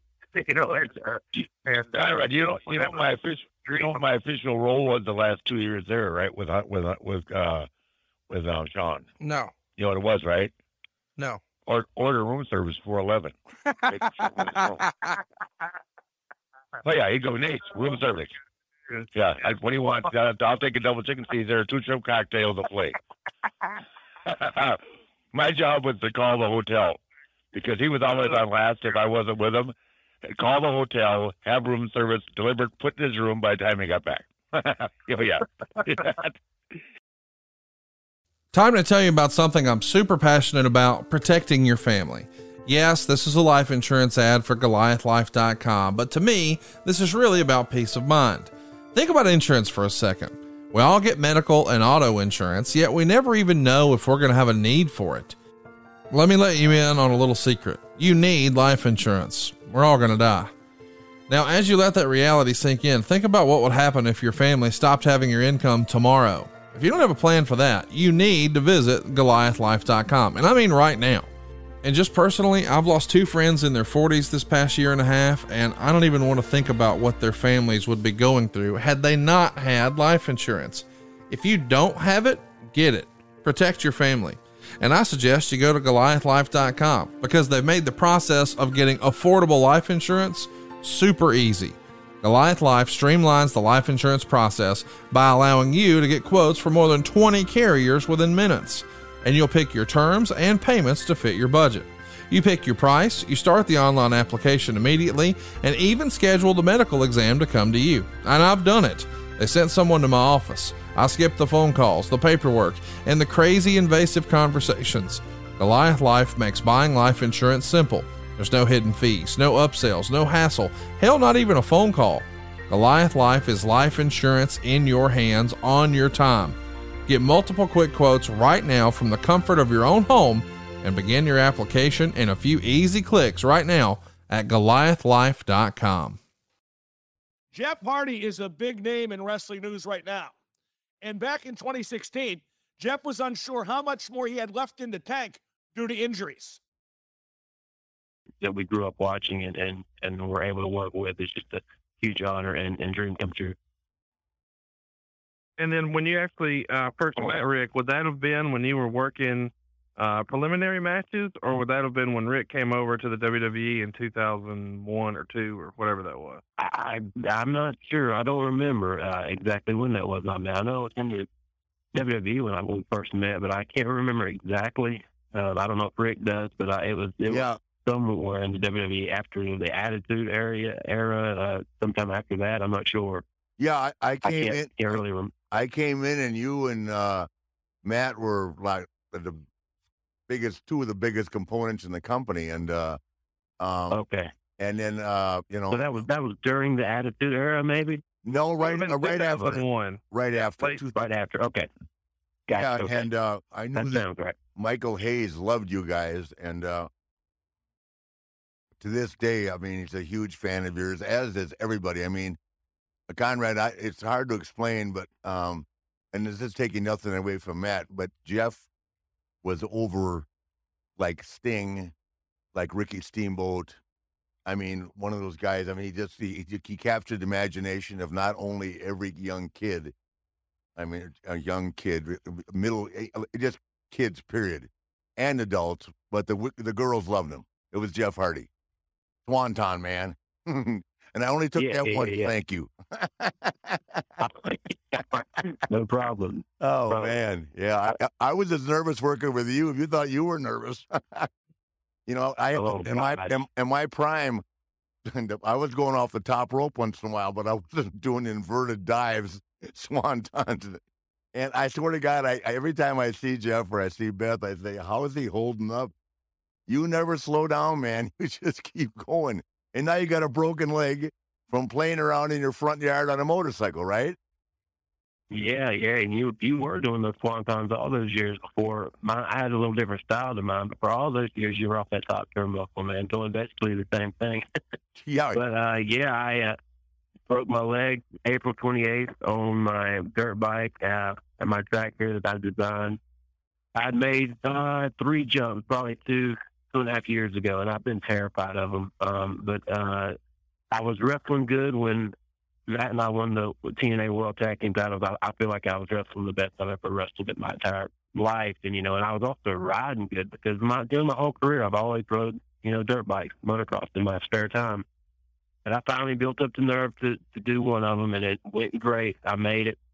I waited about a month before I attempted the next one, and and again it was terrifying. But I I got over that fear and went for it, and I made it. It was great. But that third one, man, the same kind of thing. I was afraid that the fear got the best of me because I could have hit it a little faster, but I came up short, and it was horrible. I mean, I just I, I cased the landing so bad, and I just remember waking up on the ground and in terrible pain. I couldn't breathe, and for the first time in my life, I could not get back up. And my buddy was up there filming it, and I, I said, "Yo, yo, we got to call nine one one. I got to, you know, I got to go to the hospital." So I, I, at first, I thought I broke both legs. It felt so intense, but um, yeah, it, luckily it was just my right leg.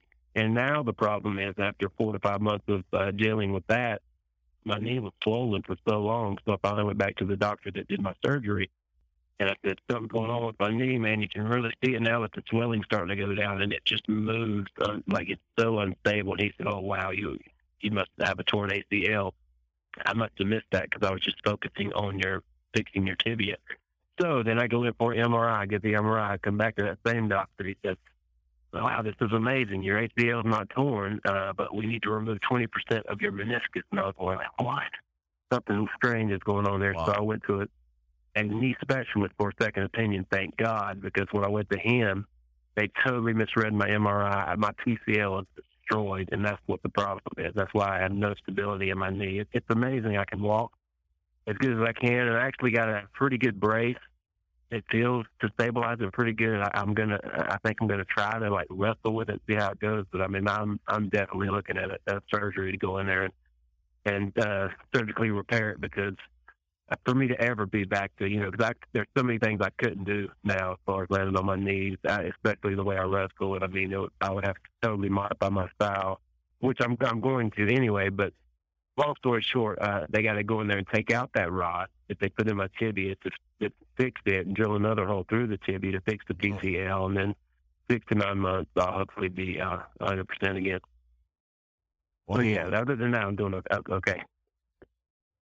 All right, Ric. Now it's time to talk about our very favorite sponsor here on Woo Nation. It's Casper Mattress, and of course, we like talking about Casper Mattress because if anybody is a mattress expert, it's Ric Flair. Am I right?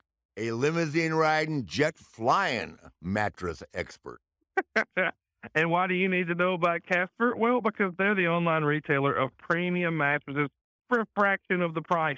See, the mattress industry has inherently forced customers into paying notoriously high markups, but Casper is revolutionizing the industry by cutting the cost of dealing with resellers and showrooms and just passing that savings directly on to you, the consumer. So here's what you need to know about Casper. These mattresses have been obsessively engineered at a shockingly fair price. They've got just the right sink, just the right bounce, and they do this by combining two technologies, both latex foam and memory foam, and they're going to come together for brighter nights and better days. Isn't that right, Ric? Brighter nights, longer nights, and for sure, brighter days. Come on, risk-free trial and a return policy all in place for you at Casper as well. And here's what they're going to recommend you do. Try sleeping on a Casper for a 100 days with free delivery and painless returns. Here's what we're talking about. These mattresses are made right here in America, and they're at an outstanding price. Only 500 bucks for a twin size mattress, only 950 for a king size mattress. When you compare that to the industry average, Conrad, and Conrad, I, I don't mean to interrupt you. Don't forget that. How's that song go? About a little afternoon delight on a Casper? Holy cow, man! It works. and you can do it right now and get a great deal. All you've got to do, just for listening to Woo Nation, is go to Casper.com forward slash Flair. How do you spell Flair, Ric? F L A I R. And when you get there, you're going to get an extra 50 bucks off. So it's already a great price, but just for listening to our show here, Woo Nation, get an extra 50 bucks off. Just go to Casper.com forward slash Flair. And when you get there, you're going to enter what promo code, Ric? F L A I R. Woo! Casper.com forward slash Flair. Don't forget the promo code Flair. Woo! Yeah, well, we, you know, I only keep up with you through what I hear from people. I mean, you know, I, I talk to you guys when I see you. I've seen you. I guess uh, last time I saw you was in Charleston. Um, you and Beth were there with Matt um, at a signing we had with uh, Perkins, Steve Perkins, and uh, Yeah. Oh, yeah. and, and we talked a little bit there. But um, gosh, um, was it was so great seeing you. I mean, not only did you, I, I think you're one of these guys that's transcended uh, the business in terms of, you know, no, nobody did that, and then Ed, you you and Matt were doing it. Then along came Edge, and you know, I mean, it was just phenomenal. And then, you know, it, I think it got to the point where the they raised the bar so high. You guys did uh, in terms of what you guys were doing on those ladder matches and stuff, and then uh, I think the company kind of backed off for a while because it's the worst. It's the worst injury pay per view of the year, and this year they only came Right. out with one guy getting hurt. So, and even that wasn't too bad. But what you guys have put yourself through, and I mean, to this day, that the two greatest bumps I've ever seen, obviously Foley going off the cage onto the table, but they play that spot of Edge spearing you in midair, twelve feet in the air all the time, and I'm going, not a chance, Nature Boy, not a chance. and then, then, then of course, they put me in a couple of those damn ladder matches, one with Edge, and then one with your brother. And I looked around and I, I, I said, I could, I could take the suplex off the top of the ladder. That was no problem. I just have no offense. And so I looked around and uh, then that crew, we were in Chicago, and I walked up to Matt. I said, Matt, here's the deal. I'm going to take that suplex off the top rope, but I'm only taking it from you, Val. So all these other guys standing around that are- thinking about giving me that suplex that Vince wants me to take. the only one Oh, me. God. And Matt said, I won't forget you. Because when I, so in other words, if I'm climbing up the top of the ladder and it's not you climb up on the other side, Matt, I'm climbing down. I don't care what they say when I go backstage. so sure That's enough, Matt gave one, it to me. We made it. But I mean, those damn, the 12 foot ladders taking a suplex off the top. When I took it from Edge, it, that's huge. it doesn't hurt your body. But for me, like I've got that inner ear thing, it knocks my inner, that thing on my inner ear out, right? And, uh, Yeah, right. Yeah, yeah. and then I made the mistake of telling Edge we had that one in Raleigh, uh, my first uh, ladder match, and uh, I told Edge I said I can't do anything, but I can take the bumps. I said, "What can we do that'd be really be cool that you've never done?" He said, "Well, I could put you on a table and jump off the top of the ladder. You know, it's twelve feet high." He said, "That'd be pretty cool." I said, "Well, I can go. We can do that." Well, I had no idea what I signed up for there, so he, he put me on top of the table. I had cut myself, so I couldn't see anywhere. I was, covered in blood, which always uh, that that helps conceal my weakness in the ring in terms of in terms of ability. I can always bleed. and he jumped off that thing on top of me, and the table broke like nothing. But you forgot that he weighed 240 pounds, and you you bottom Yeah. out. No matter what happens, you're bottoming out with him on top of you. And I went, holy Christ, what have I done to myself? I was biting my fingers, pinching my thumbs, but I was fine. From that high, from that high, that table's going to go, man. Oh yeah, Quick, yeah. you got that- follow was- up splash. Yeah. Yeah, well, that that was my claim to fame. that was Edge and Edge "Can you just push the ladder over?" I said, "Yeah, I guess I can do that. Put it in the right place, though." so Edge Edge basically worked the ladder match with himself, but I was just a component with a blade. Even those twelve foot ladders, I mean, people that they're so big and the base is so wide. When you do like suplex, for example, man, you're you're landing pretty close to the ropes. You know, the hardest part of the ring. Uh, so, I mean, it's crazy. And then when you talk about 14 foot tall ladders, I mean, then you're really getting up there. I mean, they do look like 20 foot ladders. But if you ever go and actually look at a 20 foot ladder, which I have before, it, the base, uh, when with it being open, it would probably be almost as wide as the ring. They are huge. But but 14 feet feels like 26. especially Have you been off Have you been on a 14 foot ladder? That's the highest one yet. But the Oh, highest one I found. Listen, they're not yeah. getting 12 feet was my limit, and I was hoping they'd move put an eight foot one in just for me, and and, and, and, and maybe the people wouldn't notice. Yeah, when I when I wrestled Matt at uh, the WrestleMania when Matt and I wrestled, we did uh, I did the leapfrog off. Uh, I believe it was off of twelve uh, over a fourteen. So I was you know posting off of fourteen, and that was insane. And, and oh my god, it hurt so much. But uh, yeah, that was the biggest leapfrog leg drop I've done because those fourteen foot ladders are huge. And I mean, uh, speaking of injuries, you know, like uh, I don't I don't know if Christian uh, he he's been injured quite a bit. Do you know anything about that? oh yeah, well he's he's got the con- con- concussion issue going on. I think I think he's Okay, I missed. I think he's pretty much uh, uh, finished up in terms of ever wrestling again. Uh, you know, as is Edge Wow. because of the neck issue. So Yeah, Um, Edge and, and Matt. Even you know Matt had a few surgery, but he is he is great now. He's wrestling. He's doing. I think he's better than ever, man. And but but why I bring that up is because me, I've been so lucky. This is my. Although it was outside the ring, I got hurt. This is my first serious injury that I'm dealing with. So now I, I mean, I, I realize how much I love wrestling. You know, because I got to go to these shows and do these appearances, and not being able to be a part of it just kills me. And so I, I I'm getting a taste of what you know, Matt's gone through, Adam with the surgeries and all that stuff. I, I realize what that's like now, and it it does. It hurts, you know. And uh, I, just, I just hope I can get back to normal. Oh, you will. You know, the thing about you, you thing about you, Jeff, is you guys, you know, you've all you've always stayed very fit. You know, you've never had a weight issue and that, and that means a lot when you're healing. I mean, um, you because God, you have put your body through a lot. I mean, it's you know, you take just five years of doing those ladder matches, say once a month or once every three months. I mean, or six years, how many years you did it? I mean, that was a lot. I mean, I just did two, and it was later in my later in my career. I was in my fifties, but still, my body held up. Does that make sense? Even when I wrestled you, I was like fifty-five years old, right? What what, what was I Right, thinking? Why? oh my gosh, I remember my ankle was my ankle was really bad that night. That's one thing I remember about that match. We when I was I was uh, struggling with that pretty bad. But yeah, that's still so cool to say that I wrestled Ric Flair, man. I appreciate it. well, you wrestled Ric Flair, half of Ric Flair. Okay. the, the- the- the- the better half was around 1989. but I sure had fun doing it. Um, well, tell me, um, so you, um, I'm trying to put all this together. You have to have surgery again now before you can even start the healing process. Yeah, most likely. I'm going to try to wrestle with this brace on in January. Um, I, think I'm going to see what it feels like, but I mean, I'm, I'm kind of scared, honestly, to see what it.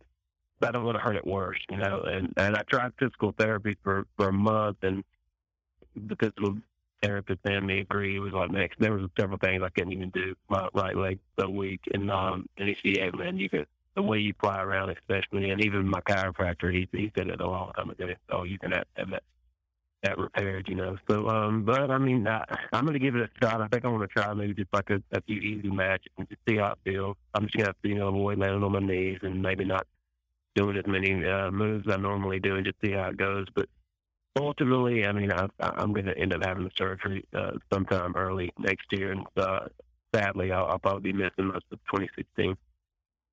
Yeah, well, you know, um, listen, I mean, here's the deal. I was with you when I first came, um, when I first came to TNA, you were there, right? And you showed me your royalty check. that just came from WWE and you've been gone for two years. I don't feel sorry for you, okay? oh, you're right. Oh, yeah. Oh yeah, Conrad. Conrad. This guy, this guy got some royalty checks on the WWE, brother. He's like number two of all time. Not trying to give anything away, Jeff, but I saw it and I went, "You got to be kidding me, man! Let's go cash that and go out tonight." Because Jeff Hardy oh, can drink. I got news for you. Not anymore. Beth's got him on a short lease, but Jeff Hardy can roll, man. We were in Europe one time drinking Jack, and I actually caught Jeff throwing the Jack over his shoulder. well done. Remember that? oh yeah. Oh, yeah, I remember. I was seeing triple, I believe. Oh God. the the greatest story of all time is the night that Jeff and Matt Hardy carried Shawn Michaels to his room. I finally cracked Shawn, and he came down to the bar. Remember Shane McMahon was there, Matt, uh, Jeff? Yeah, yeah. That was the, oh my God! yeah, he told that story. Uh, uh, it wasn't long ago. He told that story. What a what a great story, man! That was awesome. Yeah, oh my God, that was awesome. Yeah, Shawn was keep telling me what when if I asked him if I was going to grow up instead of going back on the bus and drinking with you guys. I said, not, not growing up anytime soon. So the first day it went by, and then he said, "Oh, okay, I'll have I'll have a Coors Light."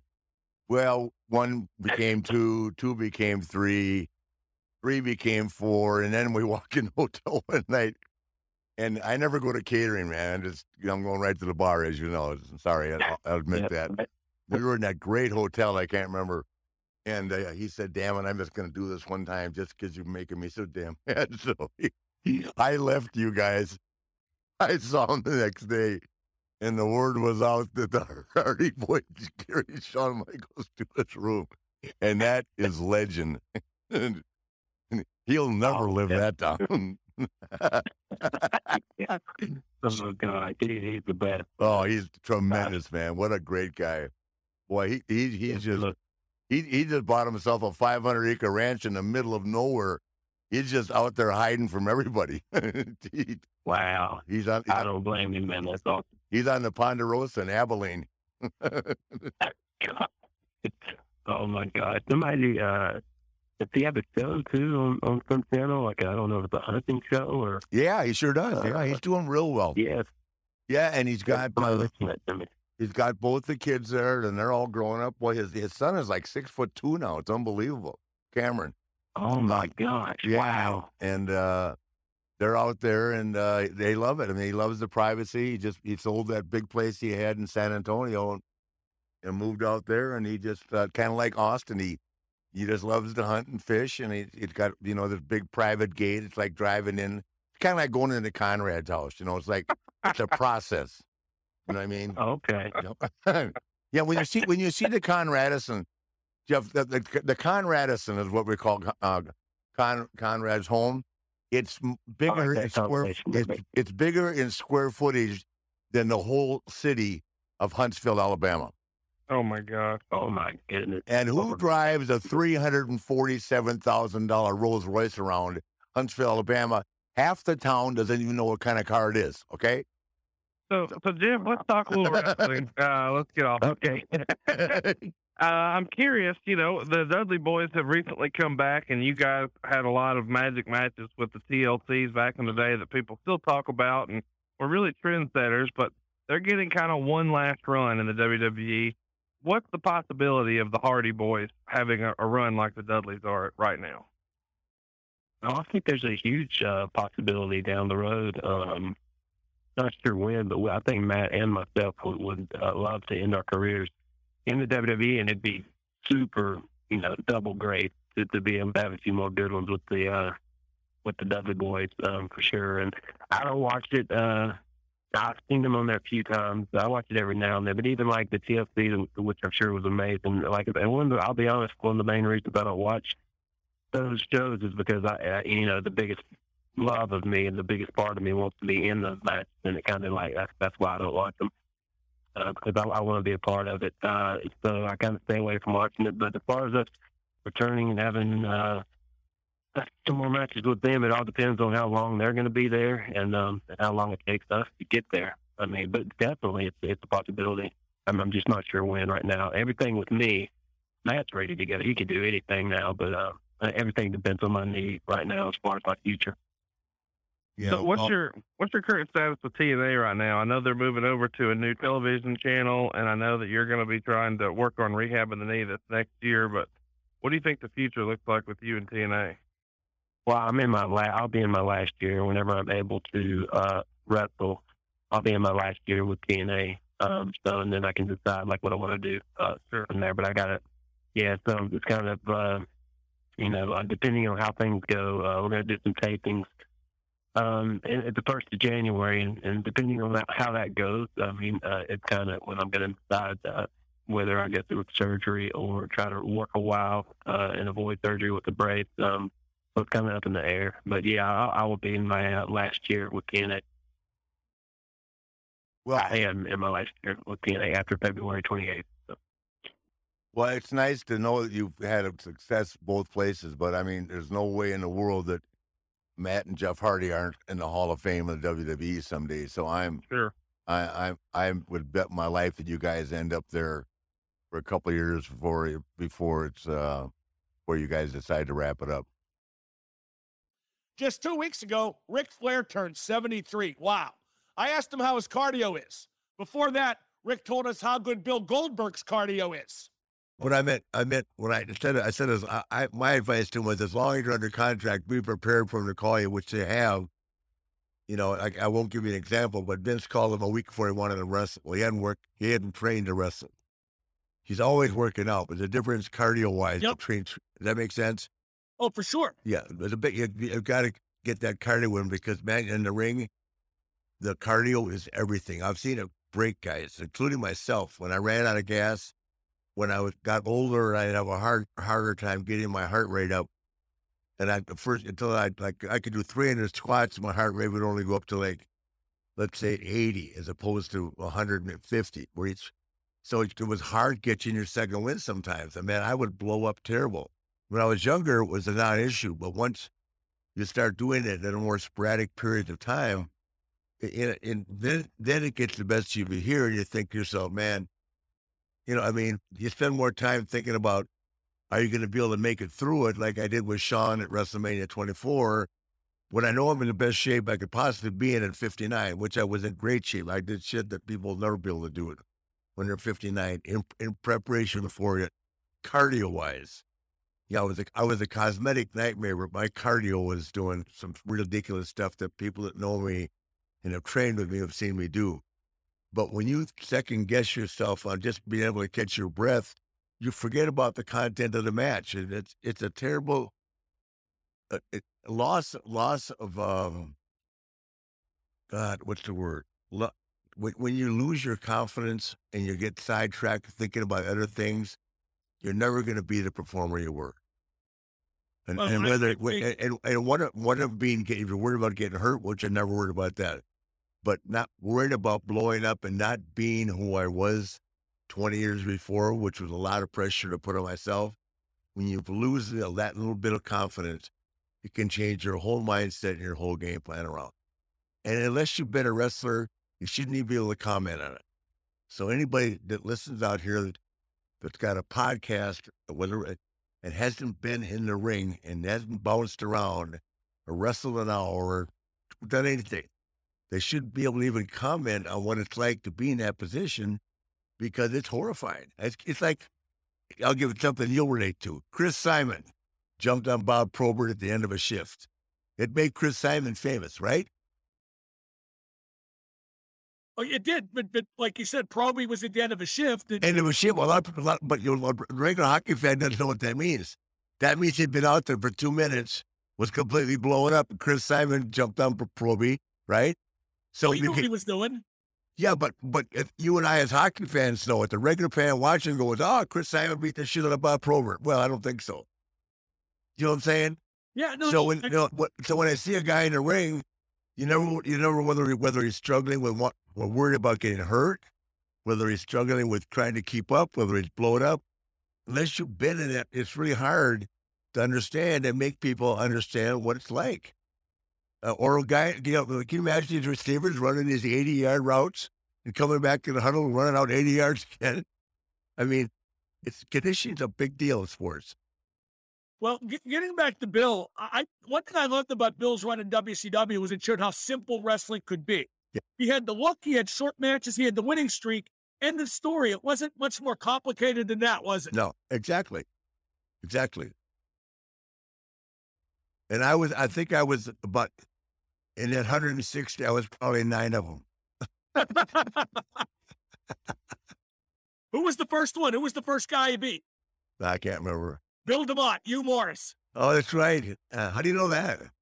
I, I saw it online somewhere. Oh. I uh, it's funny because uh, that was one of Terry Taylor's terrible punny names. Like, you know, he he wanted us to pronounce it humorous. Yeah, He was the laughing man. I go, no, his name's Hugh Morrus. yeah. The last like- thing I, the last thing I saw online last week was six reasons why Ric Flair is not the goat, and why Chris Jericho is.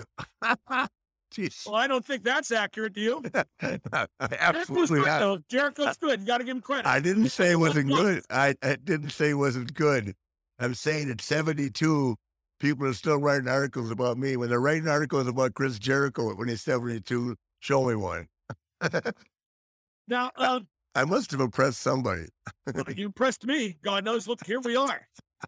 Now, one thing about Bill that was great, and I know you appreciate this. I, when I was an announcer, I liked calling Bill's matches Yes. because you could call them like a shoot. He was so real. There was nothing. It was. Not. Mark, it was real with him. Well, you know what I mean. Yeah, yeah, well, no. Bill didn't, he only knew one thing. Boom, power jab, hammer. I used to go, he and, he and Lesnar both. I'm like, please be careful. Well, was Bill safe? Because, you know, Bill is known for giving Bret Hart that kick in the head, which, you know, contributed to Bret not wrestling anymore. How safe was Bill to work with? Um, well, to me, he was to me he was very safe. I've been kicked in the head by him too. I don't, I don't know whether, you know, it, it, everybody's going to get kicked or hit in the head. So, what may have affected Bret, unfortunately, probably did not affect me. But we all get kicked in the head. Are you kidding, Mark? We get kicked in the head. We get our ribs. We get, you know, cracked vertebrae, cracked ribs. It's wrestling's a very physical, tough sport, and that, you know, and what if the people that don't understand that, um, um, it's it's just it's it's ridiculous because no matter whether it's choreographed or not, these kids put their bodies on the line every day, and when you do it six to seven days a week, sometimes now for these guys, four days a week at least, it, you put your body out there. It's hard, and you've got to keep up with it. You know, Now, Um, two things that an- another thing that was great about Bill was his entrance and his music. I Oh, thought that for was sure. produced. For how sure. much does that mean to a performer, and how much did it mean to Bill? Um, well, I just thought number one, Bill Bill's look was so awesome. What he, at just at the right time, he came out. He was different than everybody. Um, but his music, his entrance, and then but the, that, they were conditioned. I, I call it conditioned.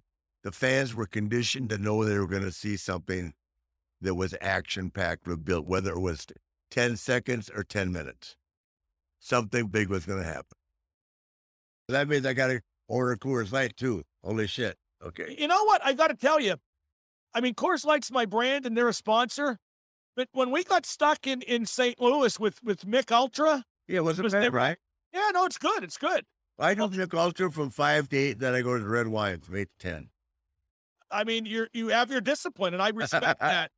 But but uh-huh. the, the thing about I, I got to tell you, I always get heat from some of the bars here in Pittsburgh because I, don't- I, I'm not a craft beer guy. You you've had people try to push that on you, I guess. A- absolutely. To me, the thing with beer is I want to get like five down my neck in 20 minutes.